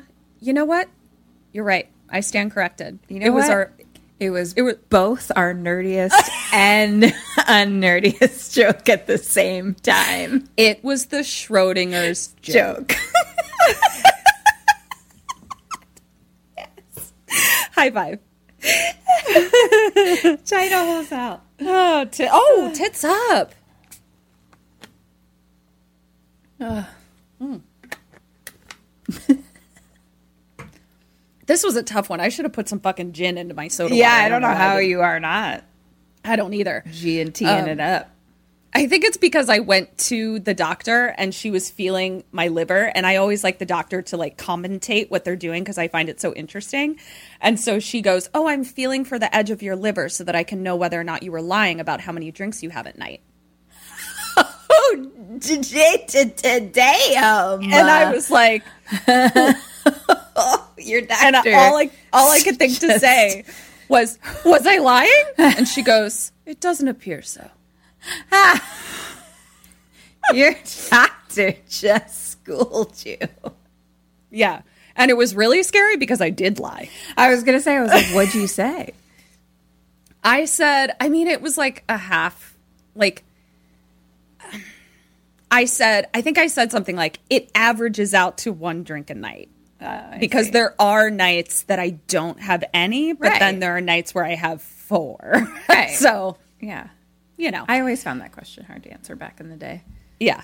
I'm like, yeah, Um, sometimes I have ten, sometimes I have zero. I don't know what what what that equates works to. out to. Yeah. So yeah, that was uh, why. Okay, so probably why I didn't put gin in my water because I have her voice in my head now. Um, so now we cut to the lobby, and Janelle looks fire. She is in this like bodycon chartreuse dress. And Gabby is there, and she's like, "I said, step it up, not murder these hoes." um, and so now we cut to the Uber, and Sarah and Gabby and Janelle are all in the Uber, and uh, Sarah and Gabby are talking about, you know, to fuck boy or not to fuck boy. that is the question. Sure. You know, you know that you can I hear the do it. conversation. I know it well. And Janelle is texting with her hubby and uh, and Ken Ken. And like they're fake grossed out, you know, how you are whenever I talk about, you know, whenever I'm being mushy with Eric. Sure. Um and she just is like leaning into it where she's sort of like uh, listen, he's not perfect, okay? And they all kind of lean in, and she's like, but he is perfect for me. And Gabby is like, no. She's like, I thought there was tea coming. she's, I really like her. Um, and so we see that she texts him, thank you so much for the flowers. right. Of course. And he says, I didn't send you any flowers. Question five What do you do and what does Janelle do? Uh, I think that I'm going to be like, well, someone sent me flowers, da da da da, and then investigate. Don't I have an assistant, right? Be like, hey, call flower company. 'cause she talked about it, I think. Um, Call the flower company and be like, who are these flowers from? Okay. What does she do? Um, I think she's gonna just be like, "Oh, weird," and go on with the night. Ugh. Oh man! Wow. Yeah. Okay. Yeah. So we now have. Well, I guess it's still just two creepies because it's like Yeah, anonymous it flowers. makes sense that the first flowers, she was just like, "Oh, they're from my husband," and mm-hmm. I look forward to your homecoming. Totally. S- still like a, I'd be like, what a weirdo. Why didn't you sign it and say like I love you? Like you know, what a weird Yeah. way to say can't wait till you get home, babe. Like you know what I mean? Like Yeah. but I wouldn't be like a stranger sent me these. Uh, you know, Yeah. like Yeah. yeah, Also, in addition, like she's clearly a public figure. So there is a scenario where someone other than her husband might have sent her Right. flowers. Um, but yeah, as soon as I found out is creepy crap bag in the elevator, then my husband didn't send me flowers, I'm suspicious. No. So they get out of the Uber and a horse and buggy Nah. goes by. And they're like, whoa, whoo, okay. And they just kind of all are like, uh. Um, and so they go into the me too. yeah, ugh. So they go into the restaurant, and the hostess uh, seats them, but seats them at the shittiest table in the restaurant. Mm-hmm. Up against the kitchen, there are dirty dishes directly behind one of the chairs, and it's like smashed up against the wall. And there are a ton of tables available. right. And so Gabby is like, Yeah, no, we're not sitting here. And Sarah comes in is like, What my friend, I think what my friend is trying to say, and Gabby's, I got this. Mm-hmm. And she's like, We're not going to sit here, and I'm not going to bother telling you why this is completely unacceptable. Becky, I'm just going to go sit somewhere else. And the hostess is kind of like, and Gabby just goes, Thank you so much, Rebecca. You're doing great. And they just go sit at a fucking table. Oh shit. Yeah. Um, and Janelle and um, Janelle and Sarah, Gabby does this a lot, Sure, and they're just yeah. along for the ride. They're just kind of s- smiling knowingly to Right. each other. Uh, so they sit down and they order a super expensive bottle of champagne. Janelle orders it. So now we cut to time has passed, and uh, sh- Gabby is telling Sarah that she has a date with this guy, Justin, that she's been trying to fuck forever. And uh, she wants Sarah to come along, and she's like, There's a guy there for you. And she's like, Bitch, you haven't met the friend. I know that you're just trying to pawn me off so you can hang out with this kid, Justin. Right. Fuck you. Right. Of course. And so then Gabby is like an awesome friend, and she's like, okay, I feel fully cock blocked, but I'll hang out with Justin later, and it'll just be you and me tonight, which I thought was really sweet. And Janelle then is like, okay, stop, don't look. But the guy over at the bar is like totally checking you out, says to Gabby. And at that point, uh, the waiter brings over a cran and soda. And the dude now starts walking over and he's like, I've been looking at you all night to Gabby. And Gabby is just like, Can I stop you right there? She's like, Let me school you a little bit on your game. Um, you should have sent us champagne. It's really easy to see that we are drinking champagne and a very expensive bottle at that. So for you to send me, what is this? A vodka cran? I'm not that basic. And ah. she's like, what you needed to do was send over the same champagne or better that we're drinking and then make eye contact with me so that we can eye fuck. I want to eye fuck you first. Uh, yes. And she's like, "But you're cute, so I'll give you my card." And like hands her hands him her card and then she's like, "This can happen." Okay, goodbye. Oh my goddess. I was like, "Can I just go to the church of queen, Gabby Sidibe's character? Thank you. Yes. Um, so the girls are just like, "You're too much," and then they cheers to being cute and classy and fine as fuck. And uh, Janelle is kind of like, "Okay, like I'm, you know, I'm gonna go." She's like, "I'm really looking forward to catching up, like on how your guys' night goes in the group text." Uh, and then she's like, I'm going to head back to the hotel. And she's like, God, the hotel has been so off. Like, they all have like this shitty attitude towards me. And then they didn't even clean my room. Like, it's really weird. And Sarah goes, Really? I feel like the service has been impeccable. Mm-hmm. And Gabby and Janelle just kind of look at each other. Yeah. So now we cut to them outside the restaurant, picking up an Uber. And Janelle is like, I can't find my fucking lipstick. She's like looking through her clutch. Gabby and Sarah are just like, blah, blah, blah, I love you, goodbye. So they get into an Uber and Janelle gets into uh, the other, her Uber. The music in her Uber is so bad and so loud. So, so, so loud. And uh, we see Gabby and Sarah in their Uber, and they're just like being rowdy and drunk and like fucking harassing the Uber driver and just whatever. And we're back in uh, Janelle's Uber, and she gets a phone call. And the phone call is, This is your Uber. Oh no. I'm outside of the what Am restaurant. I in? What car am I in? Fuck, fuck, fuck, fuck, fuck, fuck, fuck, fuck, fuck. Question six. No. What do you do? I don't know. And what does she do? Uh, I'm I gonna- mean, and this is real. Like that would fucking I would yeah, yeah. Okay. I'm going to be like, oh, actually, I forgot something at the restaurant. I need to get, um, I need to stop. I'll just go back. Okay. Um, and what do you do? I think she's going to try to do the same, like try to like get out of the Uber, basically, um, in some way, shape, or form. Either get the Uber to like go back or to just like stop so she can get out. Zero points. Oof, okay. She gets the call and says, "Oh, no, there's a mistake. I'm already in my Uber." And then she's like, "What?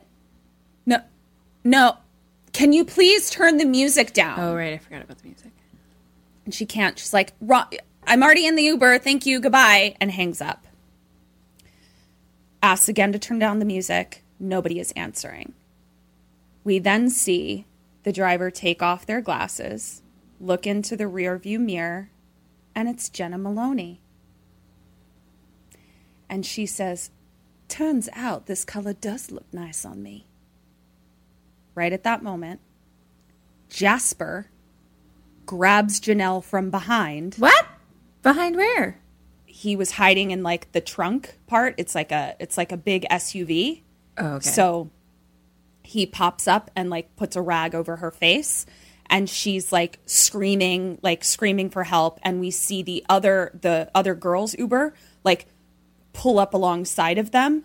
But the music is so loud in her Uber, and the windows are super tinted, and we just see Gabby and Sarah like partying in their Uber, mm. and then the Uber just splits off. Janelle keeps screaming and kicking, and then Jasper smashes her head into the window. We then see her phone with blood on it, and it just says Bay calling. Mm-hmm. So now we cut back to waking up, hearing a phone ring in the cabin. Okay? Mm-hmm. Remember when we cut back, she Yeah. was woken up by phone. Okay. To a phone ringing. She's back in the cabin. She's in bed. She pretends to be asleep. The general gets up, goes outside, and pulls a cell phone out of his horse's saddle. What? The fuck Janelle, is Janelle sit- happening? yeah. Yeah. Okay.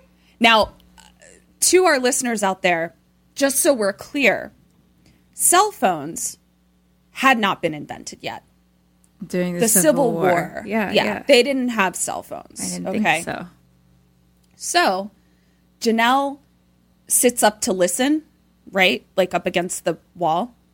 And we hear General Denton saying, What do you want? It's 3 a.m. No, now look, the ballot box will go our way. The court will follow one way or another. It's under control. Is there anything else? Oh, really? If I see her pathetic husband on the news one more time parading around that little girl. And then he says, Mouthy darkies are a plague. I'll take care of it. Oh my fucking god. Hangs up the phone, puts the phone back in the horse. Not in the horse, in the horse's saddle bag. I wouldn't put it past him. He's a fucking monster. I wouldn't either. Um, and Janelle then quickly like get gets back into bed, rolls over and pretends to be asleep. General Denton like calls her name, she doesn't answer. And so he just sits in a chair and lights a cigar and we hear him say, "They will never take you away from me." Now we cut to the next day. Janelle greasing the hinges and walking across the boards. Okay. Huh? And they're real creaky. So she's trying to find the boards that don't creak. Right. But What's she walks- happening? yeah. Where and when are we? Where in are we? Where, Where are in we? are we? so all of the boards are real creaky. She can't find a path. So she goes over to the bed, grabs her quilt, and just balls it up and screams into it. oh man. Outside, the shed is on fire again. Now we cut to the fields, and Jasper is like, What the fuck did I say?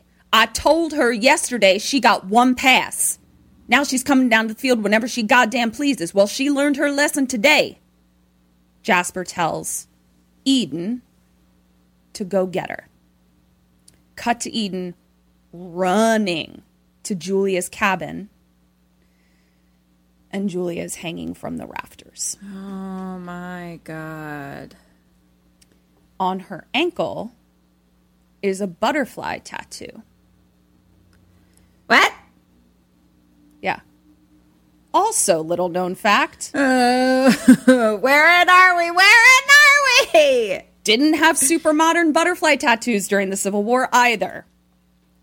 Janelle Yeah, there's a real specific time period for for that old that that little ankle tattoo. that butterfly ankle tattoo. Specific time Oh yeah, period for Oh, that. Yeah. yeah, it's it's a it is a marker of a very specific time, And it wasn't. uh, and it's not the Civil War. yeah. Jinx. Um, so Janelle is trying to get Julia's body down. Cut to Janelle in the cotton field, like comatose, but standing. Okay. At this point, there's a rumbling, like sound, like war sounds. All of the enslaved people look up, and a jet flies over. Mm-hmm. And Jasper says, "Back to work." She just quietly says to Eli under her breath, while still just staring straight forward, "Tonight, we go tonight." Okay. She leaves the field, and Eli starts whistling, and the rest of the enslaved people sort of follow his whistle and start singing Right. a tune. Right. Cut to sunset again.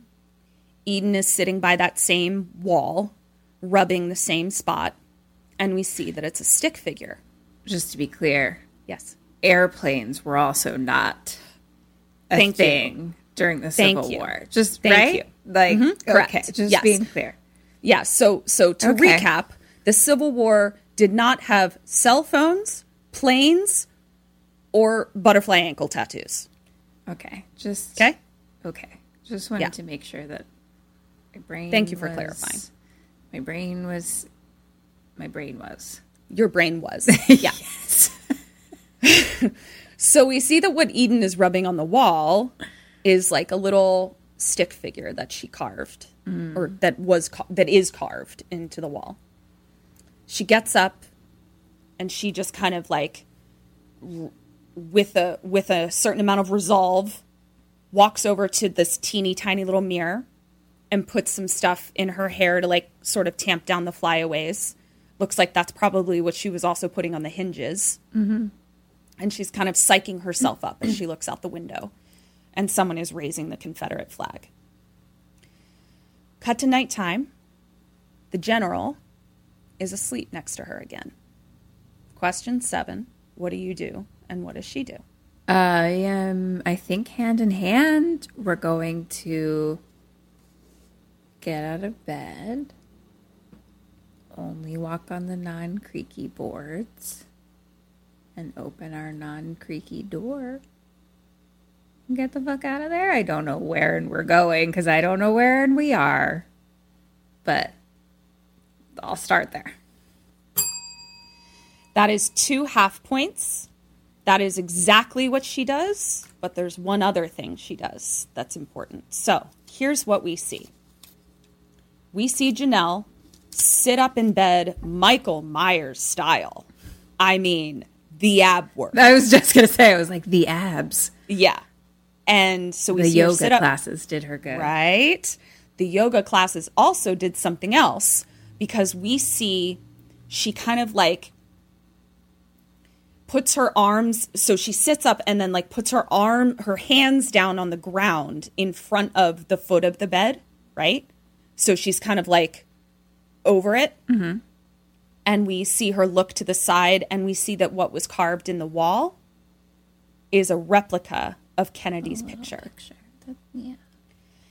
this point, here's where some yoga comes in because she flips herself into a handstand and over into a bridge silently. Um, She then gets up and only steps on the boards that make no sound, goes to the door, hinges are greased, so no sound from the door.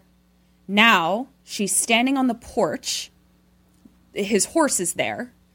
Uh, and she kind of goes around to the back and she's like quietly trying to call for someone, but like, how, how do you? It's pitch black Yeah, and yeah. also it's dark, so it, she's kind of freaking out a little bit because pitch she's black like and dark. Yeah, and totally. pitch black and dark. Totally, totally. Um, and she's kind of like trying, like I'm here, Yeah. like trying to whisper, scream. Nobody's coming, and so she kind of like starts to freak out. Where she's like, "Oh no, oh no, oh no, oh no!" Then we hear a whistle. Eli comes out of the darkness hmm. and the night and the pitch black, yes. and I, he appears to have like a little axe Okay. and they hug. Janelle, this is why you got two half points, then goes and gets the phone from the horse's saddle. the phone. The phone. I don't under even stand the phone. So You don't, yeah.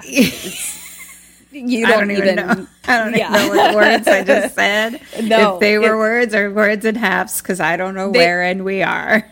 They were they were half words. You got you got half words out. Yeah, um, I think I cut in between a word with other words. You did. You transposed some. Um, I'm excited to listen back and sort of map out that sentence. so, oh, uh, oh, I already said that. Okay. So she gets the phone. It's locked, obviously. At this point, I oh, it is, is an it obviously? iPhone. I don't It- know. I, yeah. don't know what we're should say- dealing with here. Yeah, it's not like a flip phone. It's a straight up iPhone. Okay, I guess we should say no iPhones in the Civil War. right. Okay. Okay. Eli and Janelle now hear two drunk soldiers coming back. And so they run around the side of the building to the cornfield, but they drop the phone. Oh. So they hide, sort of like the the the cabin like butts up against a cornfield, okay? Mm-hmm. Or cotton field, a field. I don't fucking know. And the drunk soldiers pick up the phone, but like they're wasted and like kind of try to hand it off to the other person. They're like, no, like I know the rules, no cell phones. And so they're kind of like just holding it, but like drunk and holding on to each other. And then they hear something in the field. So they both kind of go into the field like a few feet in, and they're just kind of like standing very still trying to listen for whatever it was that they heard. And uh, Daniel, who was Julia's fucktard, uh, is standing there listening. And then the other one scares him. And Daniel's like, "Ah!" and he's like, he's like, come on, just come in. Like, no one is out here this late. And then Daniel says, look at the moon. Beautiful. I was like, you don't get to look at the moon, asshole. no. The moon is for non assholes. Yeah, She doesn't want to be looked at by you. you don't deserve the moon. Then other fucking dude says, yeah, well, enjoy, Snowflake.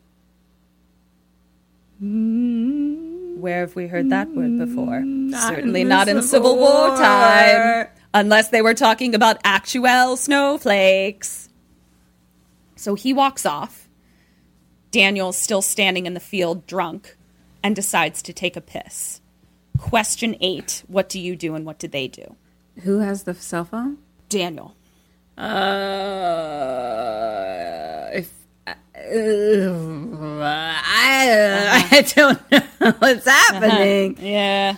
Um, I just I don't know how much I do or do not need that cell phone, based on how much I don't know where or when I am. Okay. Uh, so that's where my struggle is. I feel, hear, and see your struggle, and I am with you.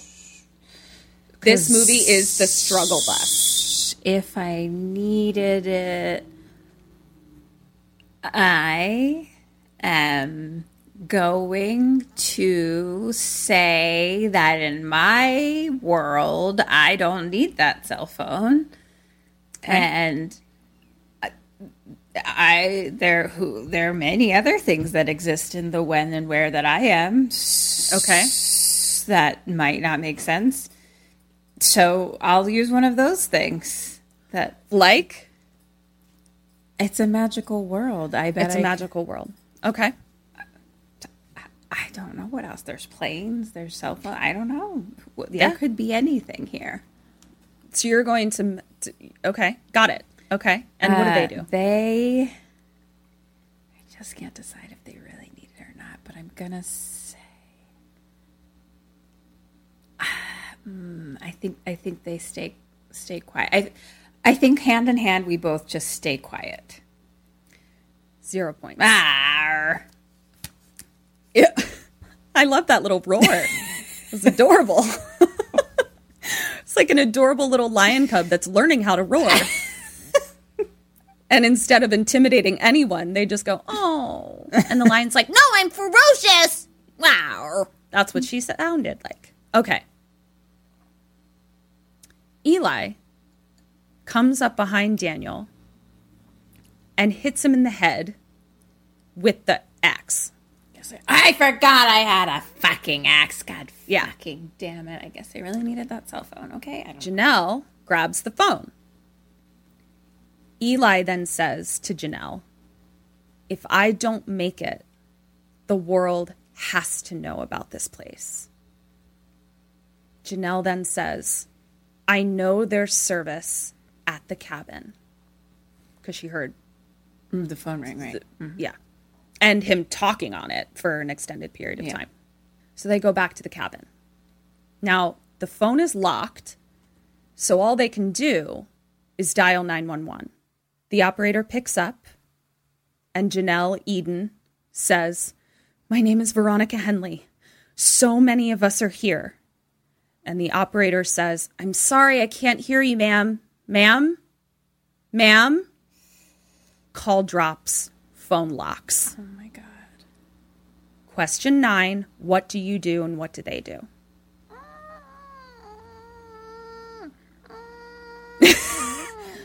that is like a newborn lion. Like her first roar was like kind of like a toddler lion that's like starting to feel himself. This was one straight out of the womb. Eyes haven't even opened yet. And it's just kind of making like little squeaking noises. this movie's turning me into a baby lion. it is turning you into a baby lion. Uh, okay, I'm starting to understand some things. Okay. Okay.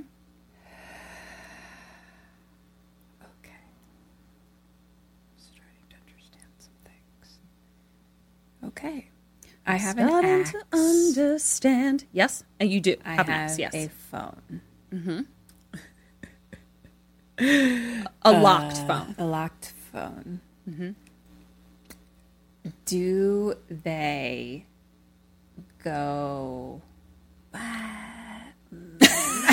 Because okay, so I was gonna say they try to unlock the phone to, Okay. uh, um, but I'm like, if the service doesn't work, okay, I still I'm still gonna go with they try to use his finger or face. I don't know when again we are Okay, to unlock the phone. The- and that's them. that's them. Okay, This is. I'm starting to understand like- what this is, and I yeah.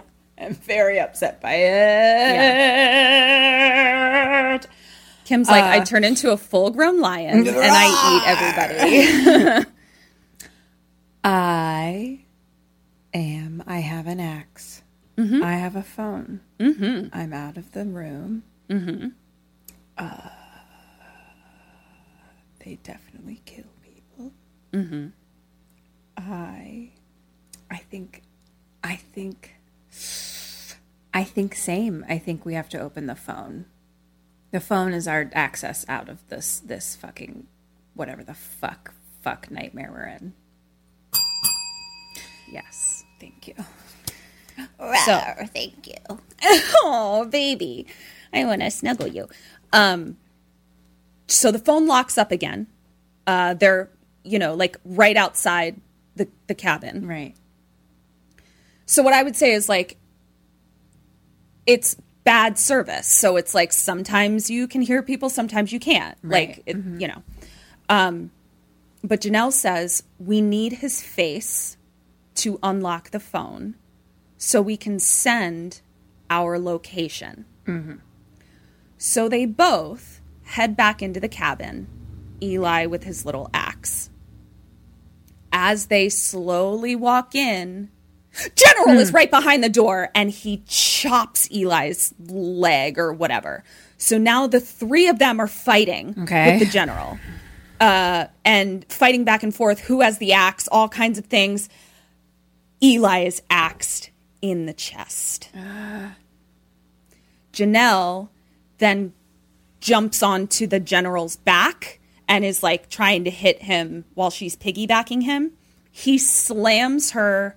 No, she slams his head into the mantle. So, like, now he's like kind of dazed, but mm-hmm. he manages to kind of like smash her up against the wall. Mm-hmm. Uh, she but he again he's he's kind of "Ugh." so she grabs the kettle off of the whatever mm-hmm. and hits him as hard as she can across the head so now he's like super super dazed question 10 what do you do what does she do I'm gonna fucking stab forever. Stab forever. okay Um, Stab forever. Open the phone. Do all the things. Get the fuck out of here. He is super dazed. Mm. It's just a question of does she hand in hand with me or not? I th- um, I think we're gonna fucking hand in hand it. two points uh she, she, the end result is the same Okay. but it happens in a different order. So, but the end result is the same. She hits him in the head, runs out of the cabin, grabs the axe before she goes. Okay. He then goes to run after her, but she was hiding behind the side of the door. So when he comes out, she axes him in the fucking torso. ha ha, bitch. He then falls off the porch and to the ground, and she uh, gets on top of him and is like, "Open your eyes, motherfucker!" And because I I don't have a face locky phone, but I guess your eyes have to be open. So uh, she like is hitting him, hitting him, and like just holding the phone over his face, and Yeah. it unlocks. Yay! And she's like, oh, oh, oh. so, oh, so just she's so like, oh my god. And so she calls Bay. Hey, baby, And- baby, baby. He like he's just like, oh my god, we've been looking for you. And she's like, call the police. And he's like, don't, don't, don't, don't, don't go. She hangs up, and she texts a pin. She drops, Drops a pin, texts a pin, drops a pin. So and smart. she's watching it. Ugh, Send, go, send, send, go, send, go, send, send, send. It goes. It's sent. And she's like, oh my God, oh my God, oh my God. So now she goes back in the cabin for Eli. He's he's gone. Yeah. And she stands over him and cries and kind of like holds the cross of his wife in her fingers and just says. I'm sorry, Professor. Oh, So, and then closes his eyes. Now she grabs the Yankee coat and goes outside again and puts the phone back into the horse's pocket. Question 11 What do you now do and what does she now do? uh, she grabs the Yankee coat. A. Puts it on. She puts it on. She puts on the Yankee coat. A. Mm-hmm. Oh my god! I think we'll maybe. Okay, well, uh, no, that's not a good idea. Uh, I was gonna say get on the horse right away, but also I dropped my pin here. Also, I don't know if that's a good idea. Oh god. okay. Here's There's an immediate issue. Um, so is that guy dead? For all intents and purposes, yes. Okay.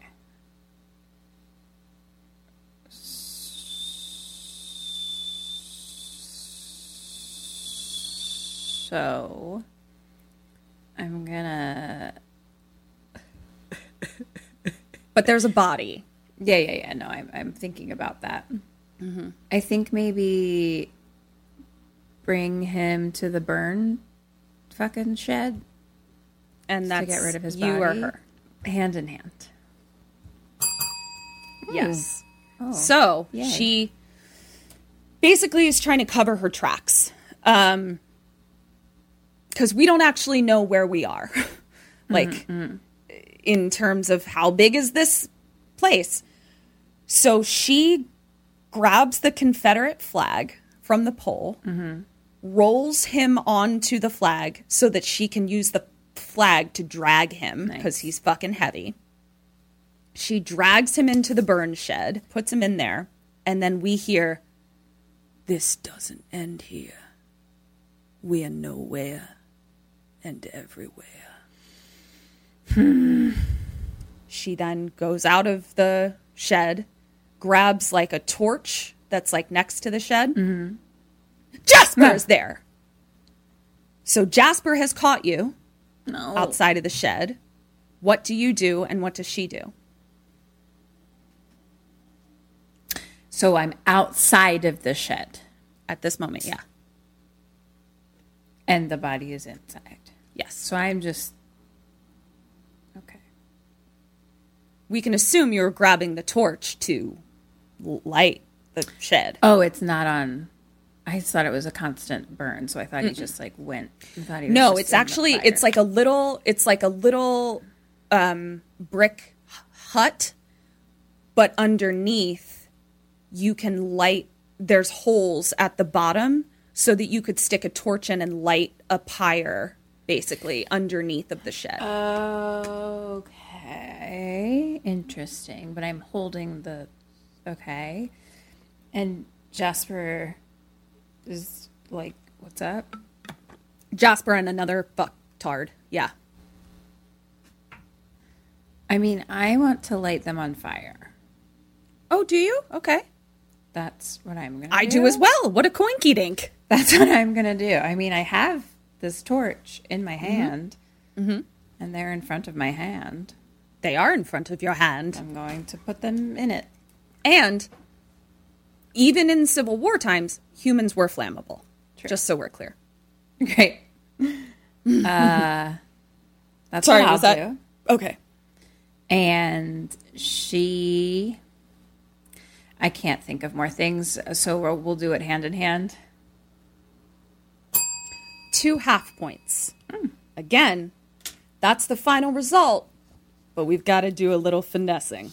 Are you ready? yes And this is where the movie gets fun. So, any questions that you're asked from this point forward, you just go hog wild, my love. okay you just end of promising young woman, just fucking do Just what you will. Yeah. So Jasper's right there. She's holding the torch, and she immediately goes, Oh, thank God! The general, he's hurt! He's hurt! He's in the shed! So she leads them to the shed, but drops back. They then see the general in the fucking shed. So they go in, General, General, and she shuts the door, locks it up, oh and now they're going, goodness screaming at her and they're like, Eden, you open the shed, Eden. And she's just lighting it. And then all of a sudden they're going, okay, Veronica, we just open the shed, Veronica. Fuck you, you fucking spineless monster pieces of shit. Burn in fucking hell, you racist pieces of shit. Yeah. So she doesn't. And they burn to pieces. And it's just this beautiful shot of the night sky and the pyre just fucking hearth vibes over the head sort of shit. And she's just holding the torch, walking slow mo with the full moon behind her. Nice. So now she i guess now she puts on the puts on the jacket again i don't know where the jack- jacket went but she puts it on again she gets on the horse rides off into the woods and she's running running galloping on this horse and we hear gunshots behind her. But these were not civil war rifles. They were going off a little too quickly. Mm, they were not period rifles. Right, right, right. she manages to lose one of the horse-backed pieces of shit because her horse jumps over a thing and his horse spooks throws him and he's smashed into a tree goodbye so now there's just one rider left and it's jena maloney Uh-oh. so now we come to a clearing okay i'm not uh, suspend your disbelief. It appears that there is a barrier to the woods, okay? Because Jena Maloney stops and is just kind of like circling her horse around, calling for Janelle, which suggests to me that that she knows Janelle would have hit a dead end, but it's a little unclear. Mm-hmm, Right, okay? okay. So she's there and she's doing her big fucking racist monologue while shooting her fucking gun into the air. And she's saying, now I do have to tell you this racist monologue because there's information in it. She's going, You are not going to get out of here alive. You accept what you are, you are nothing. You ain't nothing but a cotton picker. You think you're better than us. You ain't better than me. My father just kept insisting. Said you were spreading such filth, I told him you weren't worth the risk, but he just had to have you. Movement be damned. Every single one of you I picked, except for you, his favorite girl. Now, of course, like always, it's up to a woman to clean up the mess of a man. Question 13. You're Janelle. What do you do? What does she do? Um, I'm on a horse. You are on a horse. Uh, for whatever reason, y- you appear to not be able to go f- further. Do we suspend your disbelief? See each other? Mm-mm. Okay. You're hiding. Oh, I'm hiding. Okay. Do I have my axe? Mm-hmm. But she has a gun. Mm-hmm. A machine gun. No, hers is a period piece. Piece. Okay. She she she's um she's going full method. Yeah, she keeps she keeps it 100 for sure. Uh, yeah. Uh, okay. I have my, but I, I said this already. I have my axe. Yeah, you're stalling. I hear it. no, I, I don't. I'm having a tough time I- I knowing what's happening, Yeah. and because I'm, I'm, I'm, I'm. Where and where am I? Where- Where, where- am I? That's why that's why I gave you permission to, you know, Uh, I think I'm gonna throw my axe into the back of her head because I'm an expert back axe thrower. okay. I think that she's gonna maybe like ride up behind her and and axe her up and and then yoga her to the ground and then axe her forever. I would love to see what yoga her to the ground looked like for you in your head. That sounds like what I'm actually I'm gonna I'm yeah. that sounds like a scene I'd watch. I'll tell you right now. One point for you. Okay. She yoga her to the ground. She does saying? not yoga her to the ground, no, but that was um yeah, I, a, a missed opportunity if in my opinion for the film. uh so Jena hears something and then we see just a horse walk out from behind a tree. Mm-hmm. She's like, "What the fuck?" And then rope around the neck. Oh. Janelle has a noose and is strangling her. Now we have a fight on the ground. Jena's able to get a hold of like a knife. She's got a fucking fucking Civil War cosplay knife. Mm-hmm. And she stabs Janelle in the shoulder, like kind of slowly. That thing where it's like she's trying to hold her off, but then she's like, this is a slow stab. I hate this. So Jena then somebody heads headbutts somebody and somebody's on top of somebody and uh Janelle is then able to like flip her over and just starts wailing on her to the point where like and the rope is still around her neck but then she just kind of like stops and it's just like ah, ah, like the crazy back of the truck uh in te- Texas Chainsaw, Mass- Massacre, Yeah, vibes Yeah, yeah. yeah. but she now, Janelle hears something. There's more fucking soldiers coming. Question 14 What do you do? And what does she do? So there's more soldiers coming. I think hand in hand, we're going to hang her from the tree and then ride away on a horse. I'll give you two points, uh, basically. So she hears something. She gets back on her horse, still holding the rope, and drags her body that behind. second choice, but I was like, oh, but then I'm like, Yeah. kind of wanted to get away from it completely, Yeah. you know, and leave it there for them. But but the the it crossed my mind. but the the the spirit of the action was there, and so I gave it to you. Thank you, ma'am. as she's riding, uh, Jena Maloney is being delightfully strangled and dragged until bam! She her head is slammed up against the cement base of a statue. Oh shit! And it looks gruesome, and I loved it.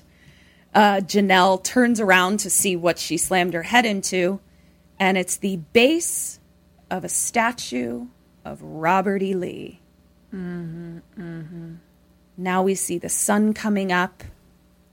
Janelle rides off through a Confederate battle reenactment, all in slow motion, carrying the axe above her. We see a sign that says no cell phones beyond this point. Slow mo in her Yankee jacket. Uh, and we see that like there's a Civil War reenactment happening, but then the Confederate soldiers stop like at that point, basically, and are just as if they're like, we can't go any further. Okay. And she makes it to the main road, and it's just normal today people walking around wondering why this bloodied woman in a Yankee coat is riding around with an axe. But here come the police and the sweet, sweet sound of sirens. And we see that what she came out of was a camp called Antebellum, Louisiana's premier Civil War reenactment park. Goes into town, there's a plane in the sky, credits. So now we have some post credit scenes, and we see cops heading into the big house. And now we can see that there's the Confederate War reenactment, like the normal fucking stupid cosplay that people do where they reenact the Civil War. But then there's like a barrier of woods and like the like a thing that's like do not pass and that's where the reenactment of the antebellum south is happening and there's an actual giant mansion but we see behind the mansion is a road uh, with normal non-civil war cars driving down it we then see the FBI casing the grounds. We then see uh, the FBI questioning the other victims uh, that were being held captive in this camp.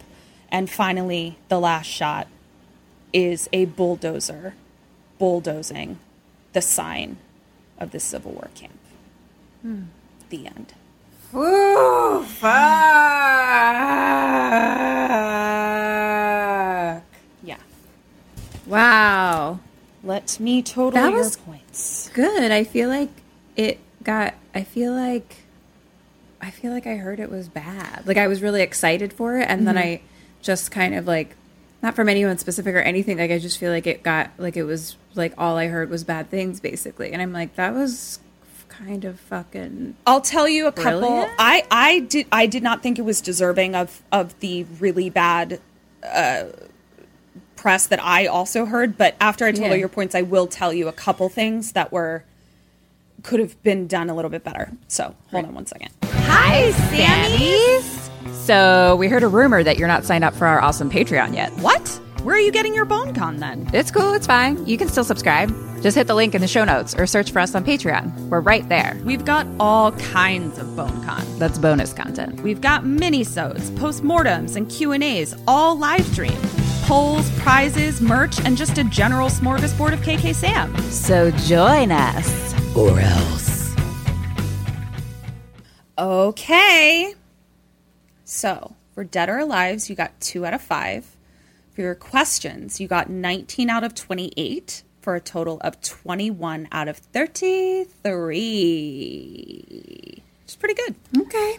I'll Pretty, pretty good. Okay, Not so the best, not the worst. here were a couple things that mm, may have been the reason that people didn't like it. I didn't think that they were bad enough that it would have gotten as bad reviews as it did. Um, the dialogue in modern times, especially the dialogue between the three women, was pushed a little bit. Mm, they were mm, mm, trying really hard to have a very sort of improvised, colloquial um, kind of dialogue, and it fell flat. It's like it was mm-hmm. almost there, so it ended up making the dialogue of the scene, specifically with like Gabby and Sarah and Janelle, feel really Yeah. forced. Okay. Um, yeah. So that was something that took me out of it a little bit. Uh, there was also that honestly that was the main thing for me is just that the dialogue felt a little forced and i think just because it's three women talking if i this sounds more disparaging than i mean it to it it it felt like two men wrote dialogue for Or three, three women. female Yeah, friends um Um. Okay. Yeah. Yeah. But that was a. I mean, Jesus fucking Christ. That was. Yeah. Like, I mean, the story is great. yeah and i'm also Fucking wondering horrific. I I can really I can really understand why uh, this may fall into the category of uh, slavery porn.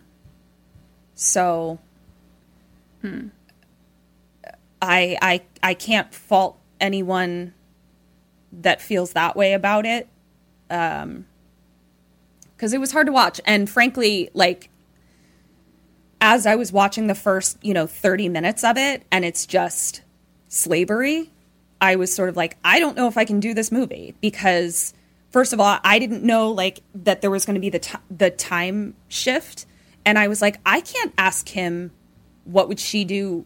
What do they do? Like they're fucking slaves. Like they can't do anything. Like they have zero agency. So the idea of me having to sort of like generate questions where you would have agency felt disrespectful to me. Mm-hmm. Yeah. Yeah, So I was just really relieved when it was like modern modern times and I was like, okay, we can she has some Yeah, agency, therefore I can give Kim some agency. Right. Yeah. That's a valid point. Wow. There it is. Antebellum. Uh racists can fucking suck my asshole. Yeah. Wow. That's just. mm. I mean, what they said is true. Mm-hmm. Like our country is built on this. Yeah. It's in the DNA of our country. For sure. Yeah. Um, it's worth a watch. I thought Janelle um, you know, gave a great performance. Wow. Well, I don't know. I liked it. Um, so thank you for doing that. You're welcome. I, I would categorize this as liking it as well. Well, Well, there we go, Sammies. Um, so, you know, do the things. Drunk Horror in three days. Um, follow us on all the things at KKSAM Podcast. Join our Facebook group, Sammy Stay Alive Maybe. Join our Patreon um, so you can see all of the visual content I'm giving and serving. Uh, and also listen to our other podcast, Kim and Ket's Survive the Cellar. Yeah. And if you could um, go ahead, subscribe, rate, and review that one. If you could leave five stars for that one, that would be amazing and really help us out since that one's just getting started, Yes. obviously. It's very important. Um, Thank you. Super, super appreciate it. We love you guys so much. Yeah, this has been Kim and Ket Stay Alive. Maybe. So until next week, Stay alive! bye